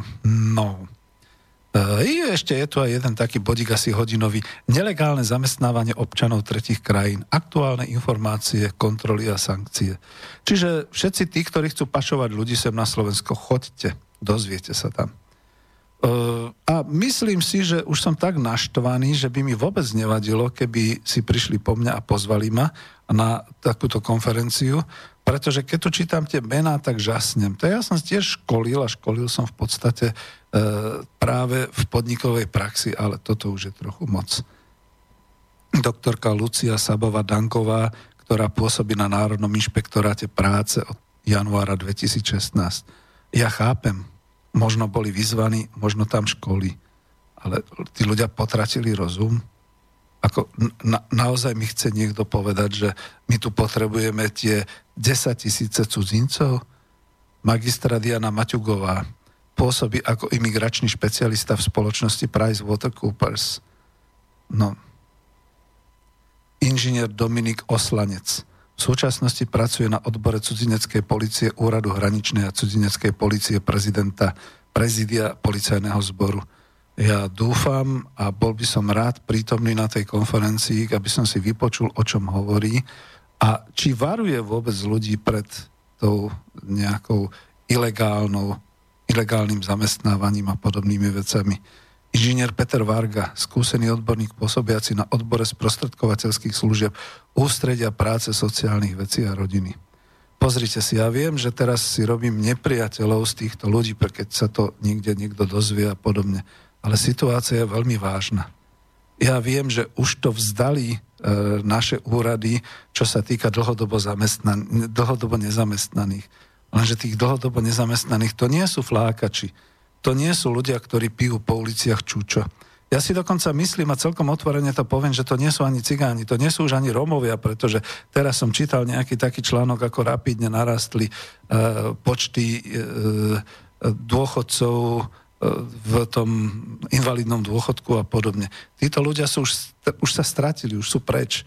Už sú v týchto všelijakých podmienkach. Tí, čo sú dlhodobo nezamestnaní, to sú momentálne ľudia, ktorí prišli o prácu počestní občania Slovenskej republiky vo veku 50 rokov a viac, vo veku 60 rokov a viac. Častokrát tí, ktorí prišli o prácu, povedzme naozaj nejakým takým tým blbým opatrením, administratívnym a podobne, a majú ešte rok do predčasného dôchodku a motajú sa niekde tam po úradoch práce a podobne. Týmto ľuďom treba pomôcť. Čo to tu vymýšľame? A keď sa vrátime späť, náspäť k tým cenám práce, aké sú teraz, chvala Bohu, zase zverejňované, aby sa tak povedalo. Tu nejde o vyjednávanie. Vy nemôžete prísť na pohovor, čo sa týka inzerátu, máte tam napísané, že 503 eur v hrubom mesačne a vy nemôžete prísť a povedať, viete čo, ale ja zas, nastúpim až vtedy, keď to zvyčíte na 805 eur. to, oni vám podajú ruku a povedia s Bohom. Veď za dverami je ešte aspoň 10 takýchto nešťastníkov, ktorí hľadajú prácu. A keď nie za dverami, tak nejaký pracovník už bol na tomto školení ako príjmať cudzincov a už pre nich nie je problém prijať cudzincov, pretože tí s tým problém nemajú. Ja to teraz aj zverejním. Keď teraz ako slovenskí, bratislavskí autobusári protestovali, ktorých ani nepustili teda do areálu a proti príjmaniu cudzincov, ja som sa dozvedel, tak ako mm, títo cudzinci dostávajú asi o 300 menej ako slovenskí zamestnanci, ako vodiči autobusov a električek v Bratislave a sú vysosne spokojní. Viete, keď niekto príde zo Srbska, alebo z Ukrajiny, alebo z Rumunska a dostane tu nejakých 500 eur v hrubom, to už sa opakujem. On ešte kľudne tých 300 eur pošle domov na účet rodiny a dokáže tu žiť prakticky z minima.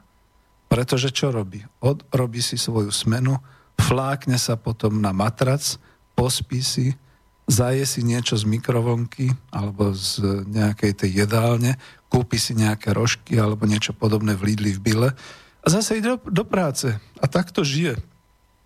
Takto bude žiť ešte na tých matracoch rok, dva roky, tri roky. Kým to vydrží a kým nezíska domov aspoň taký obnos, aby odišiel. Svetá to prostota a sveta naivita pravdepodobne aj českého ministra práce, aj slovenského ministra práce a politikov, ktorí si myslia, že týchto ľudí tu kolonizujú, že oni sem prídu aj s rodinami a že tu budú žiť, tu budú bývať, tu budú platiť dane, tu budú zvyšovať naše DP, naše HDP, teda hrubý domáci produkt. Čiže takto to momentálne vyzerá tristne a zlostne by som povedal. Takže si dáme radšej pesničku, pretože toto je asi náš budúci osud. Pane můj, co na nebě tvůj dům má máma, můj život dala katům, katům v polích s.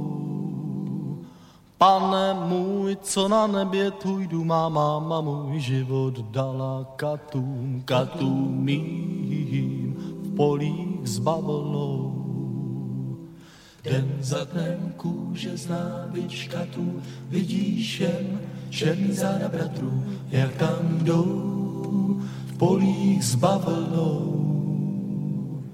To, co znáš ty v Louisieně, černý záda znají i v Texakeně, i tam jsou v polích s bavlnou. Já vím, brzy musí přijít soud, černý záda právo na ně vyhrajou. Boží soud, polích s bavlnou. Já vím, brzy musí přijít soud, černý záda právo na ně vyhrajou. Boží soud, polích s bavlnou.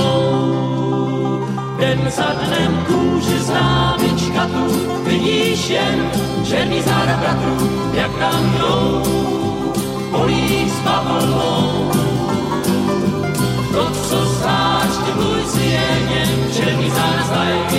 Texarkéně, i tam jsou polí s bavlnou. Chtěl bych jít a bokem vlký lánek na řeky, pane můj, černý zvon hranek, katům svým, polí s bavlnou.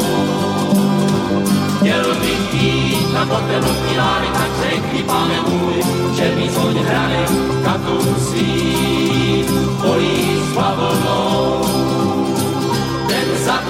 Kůže znávička tu vidíš jen černý záda bratru, jak jdou polí s bavlnou. To, co znáš, ty černý záda znají i v Texarkéně, i tam jsou polí s bavlnou. Ej, můj pane, co v nebi je tvůj dům, mou duši, když život patří katům, katům mým v polích s bavlnou. Nesměj, pane, co v nebi je tvůj dům, mou duši, když život patří katům, katům mým v polích s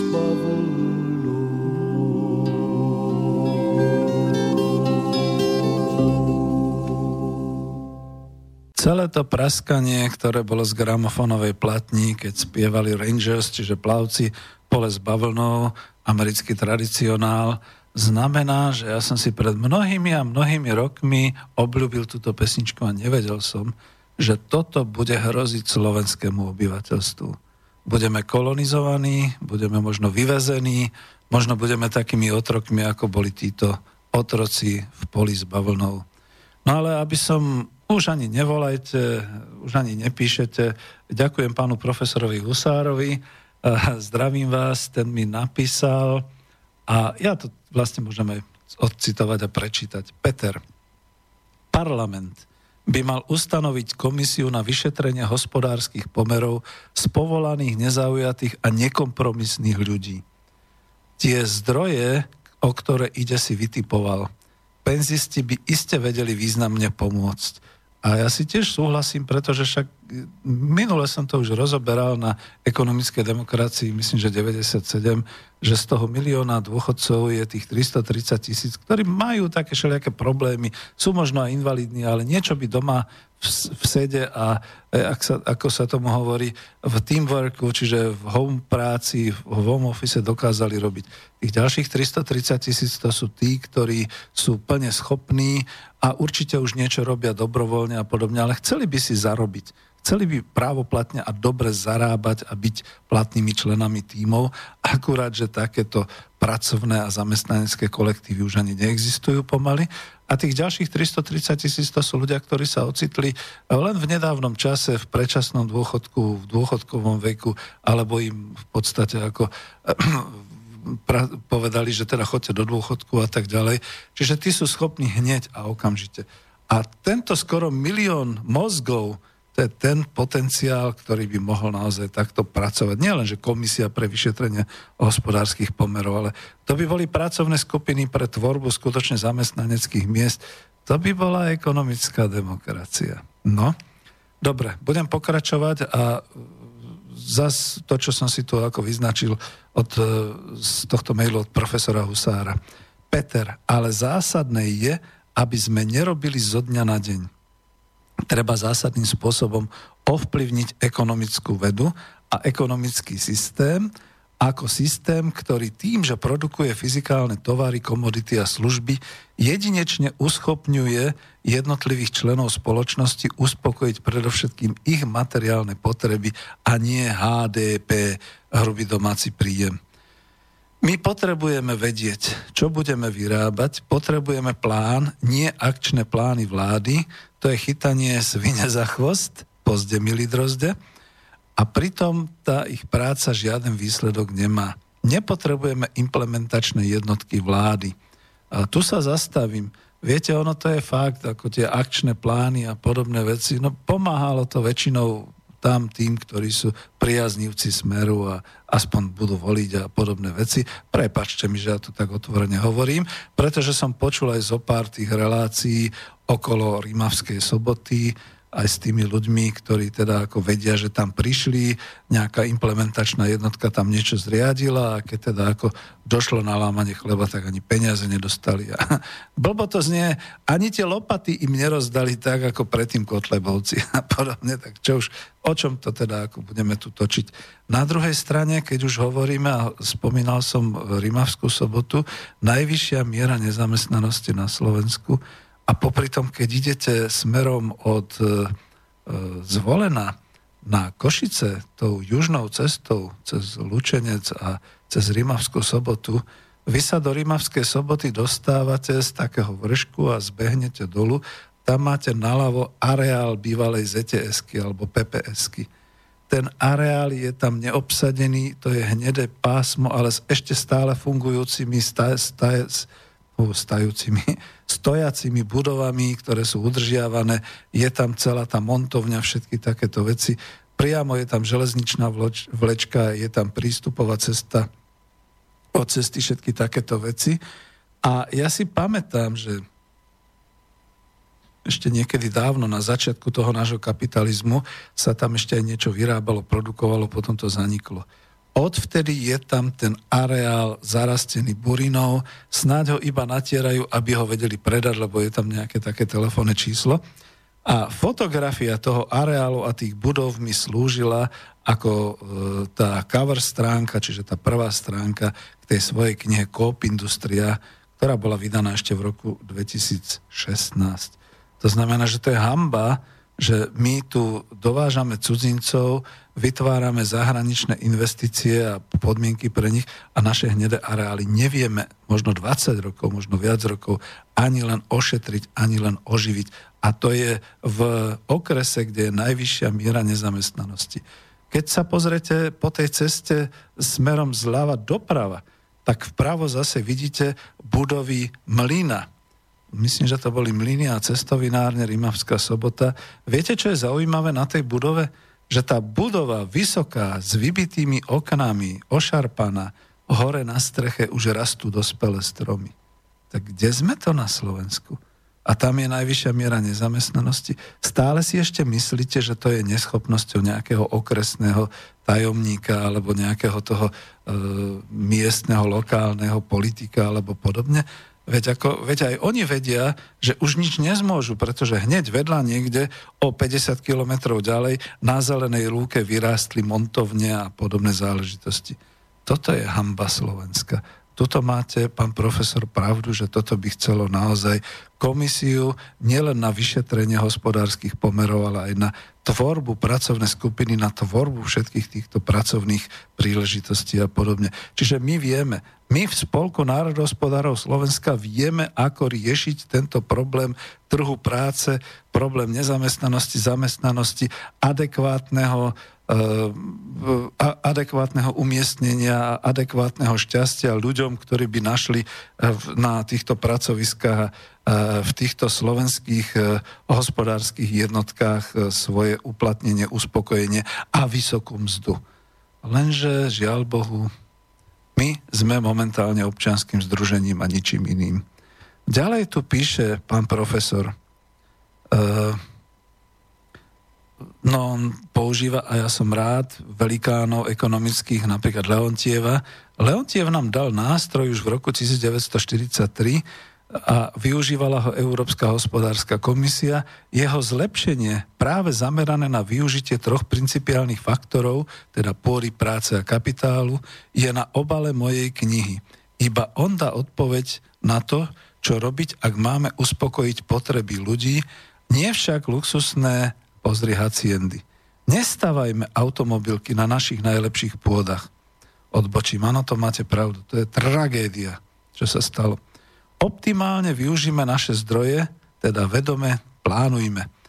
Tu sa zastavím. Viete, ako tiež už bolo pri príležitosti uvedenia knihy profesora Usáka, že proste tam bolo niečo, že a to sa týkalo plánovaného hospodárstva, dajte pokoj a tak ďalej. Nie, vážený neplánovanou, neviditeľnou rukou trhu sme sa dostali do situácie, že 5,5 milióna slovenských obyvateľov, z nich 2,1 milióna hľada a nemá adekvátnu pracovnú, e, teda nemá adekvátne pracovné zaradenie ani mzdu, ani prácu.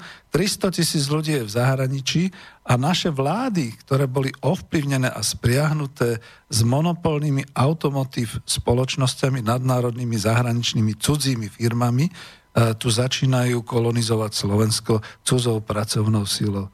Viete, kam sme sa dostali?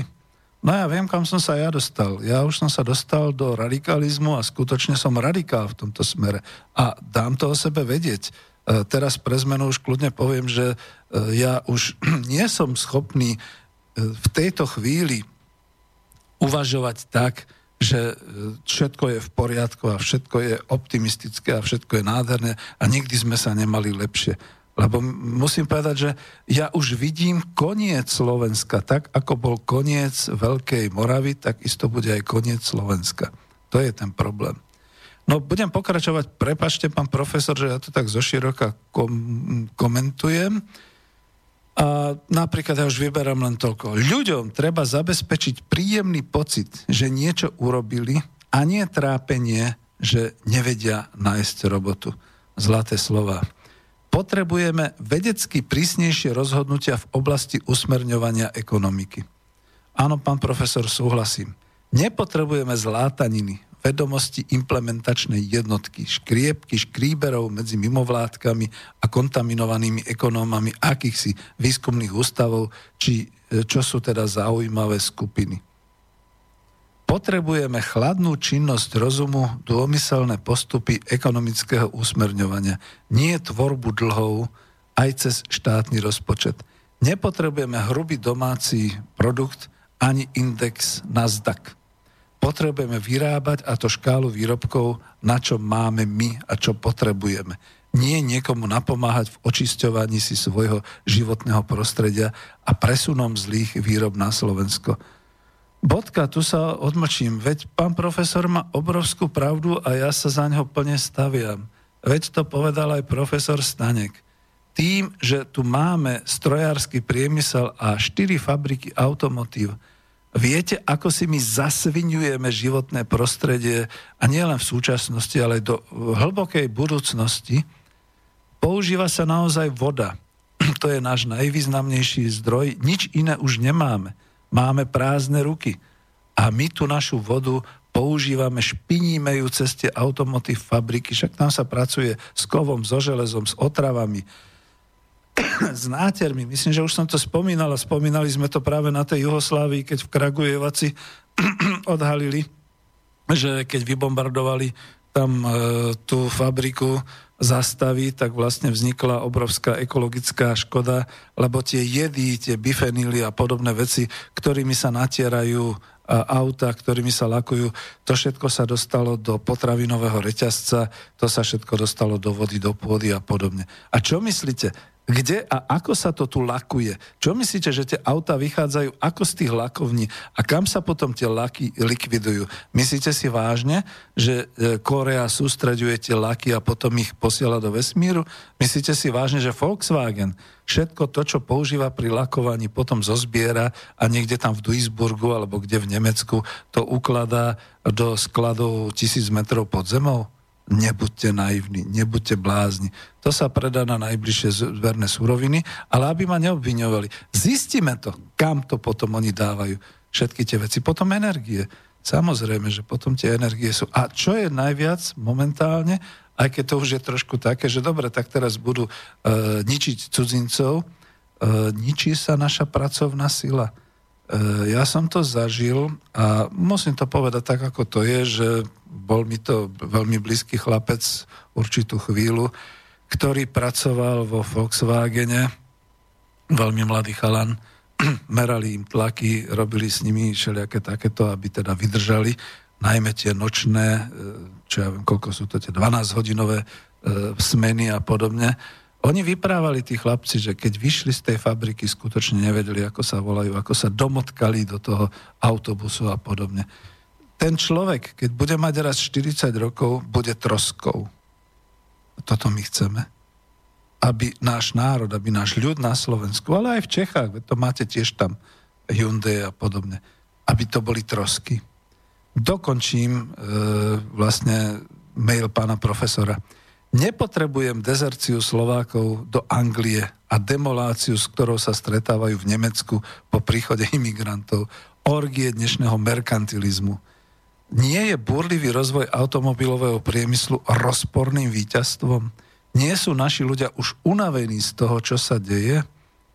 No, tu to len odpoviem. Zatiaľ boli zunovaní a unavení akurát tí študenti, čo chcú slušné Slovensko, ktorí sa zase chystajú pochodovať.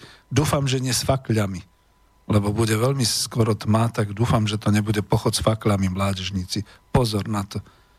Lebo aj pomenovanie slušné Slovensko sa dá označiť potom ako za veľmi, veľmi ter- teroristické a extrémistické. Takže z toho sú ľudia, nie sú naši ľudia už unavení z toho, čo sa deje. Ja myslím, že sú, dokonca ani žiadny telefón, ani mail, tak sa proste takto deje. Čom mene si vedúci veľkých firiem osobujú právo na to, aby zasahovali do života aj našej politickej arény? Sľubovaný princíp rovnosti je fuč, napísal Jaroslav Husár. Ďakujem pekne, pán profesor, ja si to veľmi vážim, aj keď mi je úplne jasné, že budete aspoň v rade starších pri, pri národnej, čo, čo to je pri, pri, pri tej národnej konferencii a podobných veciach, že jednoducho aspoň tam sa dostanete, lebo viete, ako môžete ma privítať v klube. Už sme dvaja, ktorých nechcú uverejňovať e, oficiálne média masovej komunikácie. Ja už mám za sebou neprijatý článok, vy máte za sebou viacero neodpovedaných dopisov a neprijatých článkov, ale myslím si, že nás počúvajú, takže aspoň tu sme mohli povedať to svoje a úprimne. Takže veľmi pekne vám ďakujem. No a skúsim ísť teraz ďalej. Už nechcem dať ani pesničku, len som chcel ešte sa vrátiť trošku k tej problematike našich ľudí. Našich ľudí, to znamená tých ľudí, ktorí e, sú momentálne najohrozenejší e, týmito cudzími pracovníkmi a podobne. To sú, povedzme, ľudia ako študenti alebo absolventi škôl, ktorí by si, povedzme, povedali, že dobre, tak rok, dva roky to vydržím aj v tej automotív alebo niekde, kde mi teda dajú zárobok, aj ako vodič autobusu, aj všeličo, len zrazu sa nedostanú. Viete, čo je taký paradox? Paradoxom je, že keď e, teraz občan Slovenskej republiky požiada o prijatie do pracovného pomeru v bratislavskej, v bratislavskej hromadnej doprave, myslíte, že ho príjmu? Lebo možno už budú mať za chvíľu nadstava. Za to nemôžu ani tí samotní ľudia. Ja tuto držím ten humanizmus, pretože s pár ľuďmi som sa povedzme e, vyprával, tu držím ten humanizmus, že tí ľudia, ktorí sem prídu pracovať sami, za to nemôžu. Oni sú len zneužití. Za to môžu tie agentúry, ktoré to sprostredkovali, za to môžu tí vládni úradníci, ktorí to umožňujú a najmä za to môžu, a toto vyvolali a toto chceli zamestnávateľia.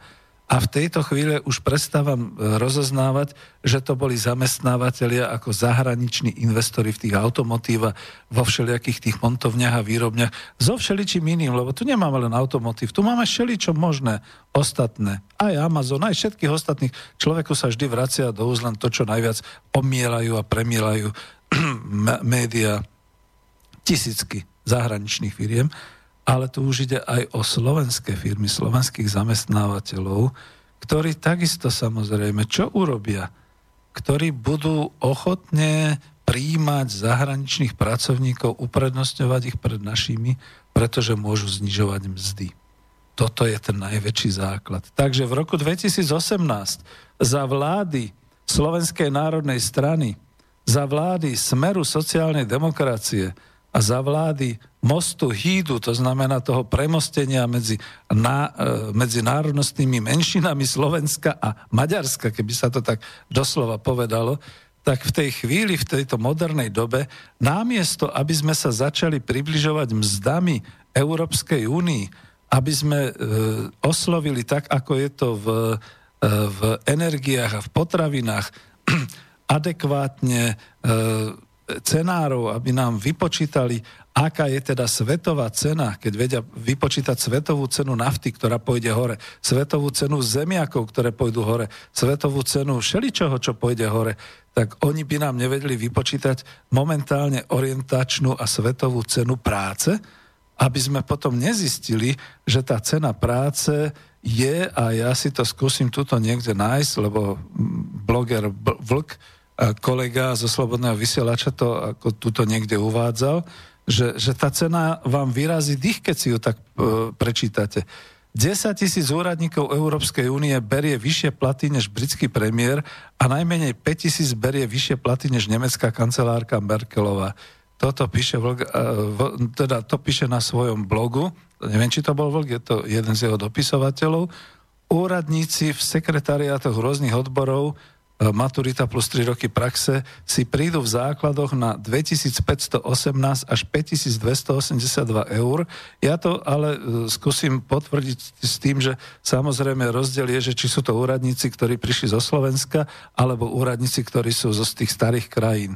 Čiže toto sú tie svetové platy. A my namiesto toho klesáme, klesáme skutočne až niekam dolu, pretože sa zopakuje ten britský spinhemlem zo začiatku kapitalizmu, keď tým, že sa určila tá veľmi nízka cena, tá minimálna mzda, tak všetci zamestnávateľia pôjdu na tú minimálnu mzdu. A to som len potom zvedavý, čo sa stane so Slovenskom. Ďakujem pekne, lúčim sa s vami. Pokiaľ v podstate ma nezavolajú na nejaký pracák, aby som potom už nekecal pracoval, tak samozrejme, ja to myslím teraz ako basa, samozrejme, tak potom budeme pokračovať v týchto reláciách, pretože toto je tristná situácia. Lúčim sa s vami, počúvajte nás. E, z dovidenia, do počutia. Peter Zajac, Vanka. Táto relácia vznikla za podpory dobrovoľných príspevkov našich poslucháčov. I ty sa k ním môžeš pridať. Viac informácií nájdeš na www.slobodnyvysielac.sk Ďakujeme.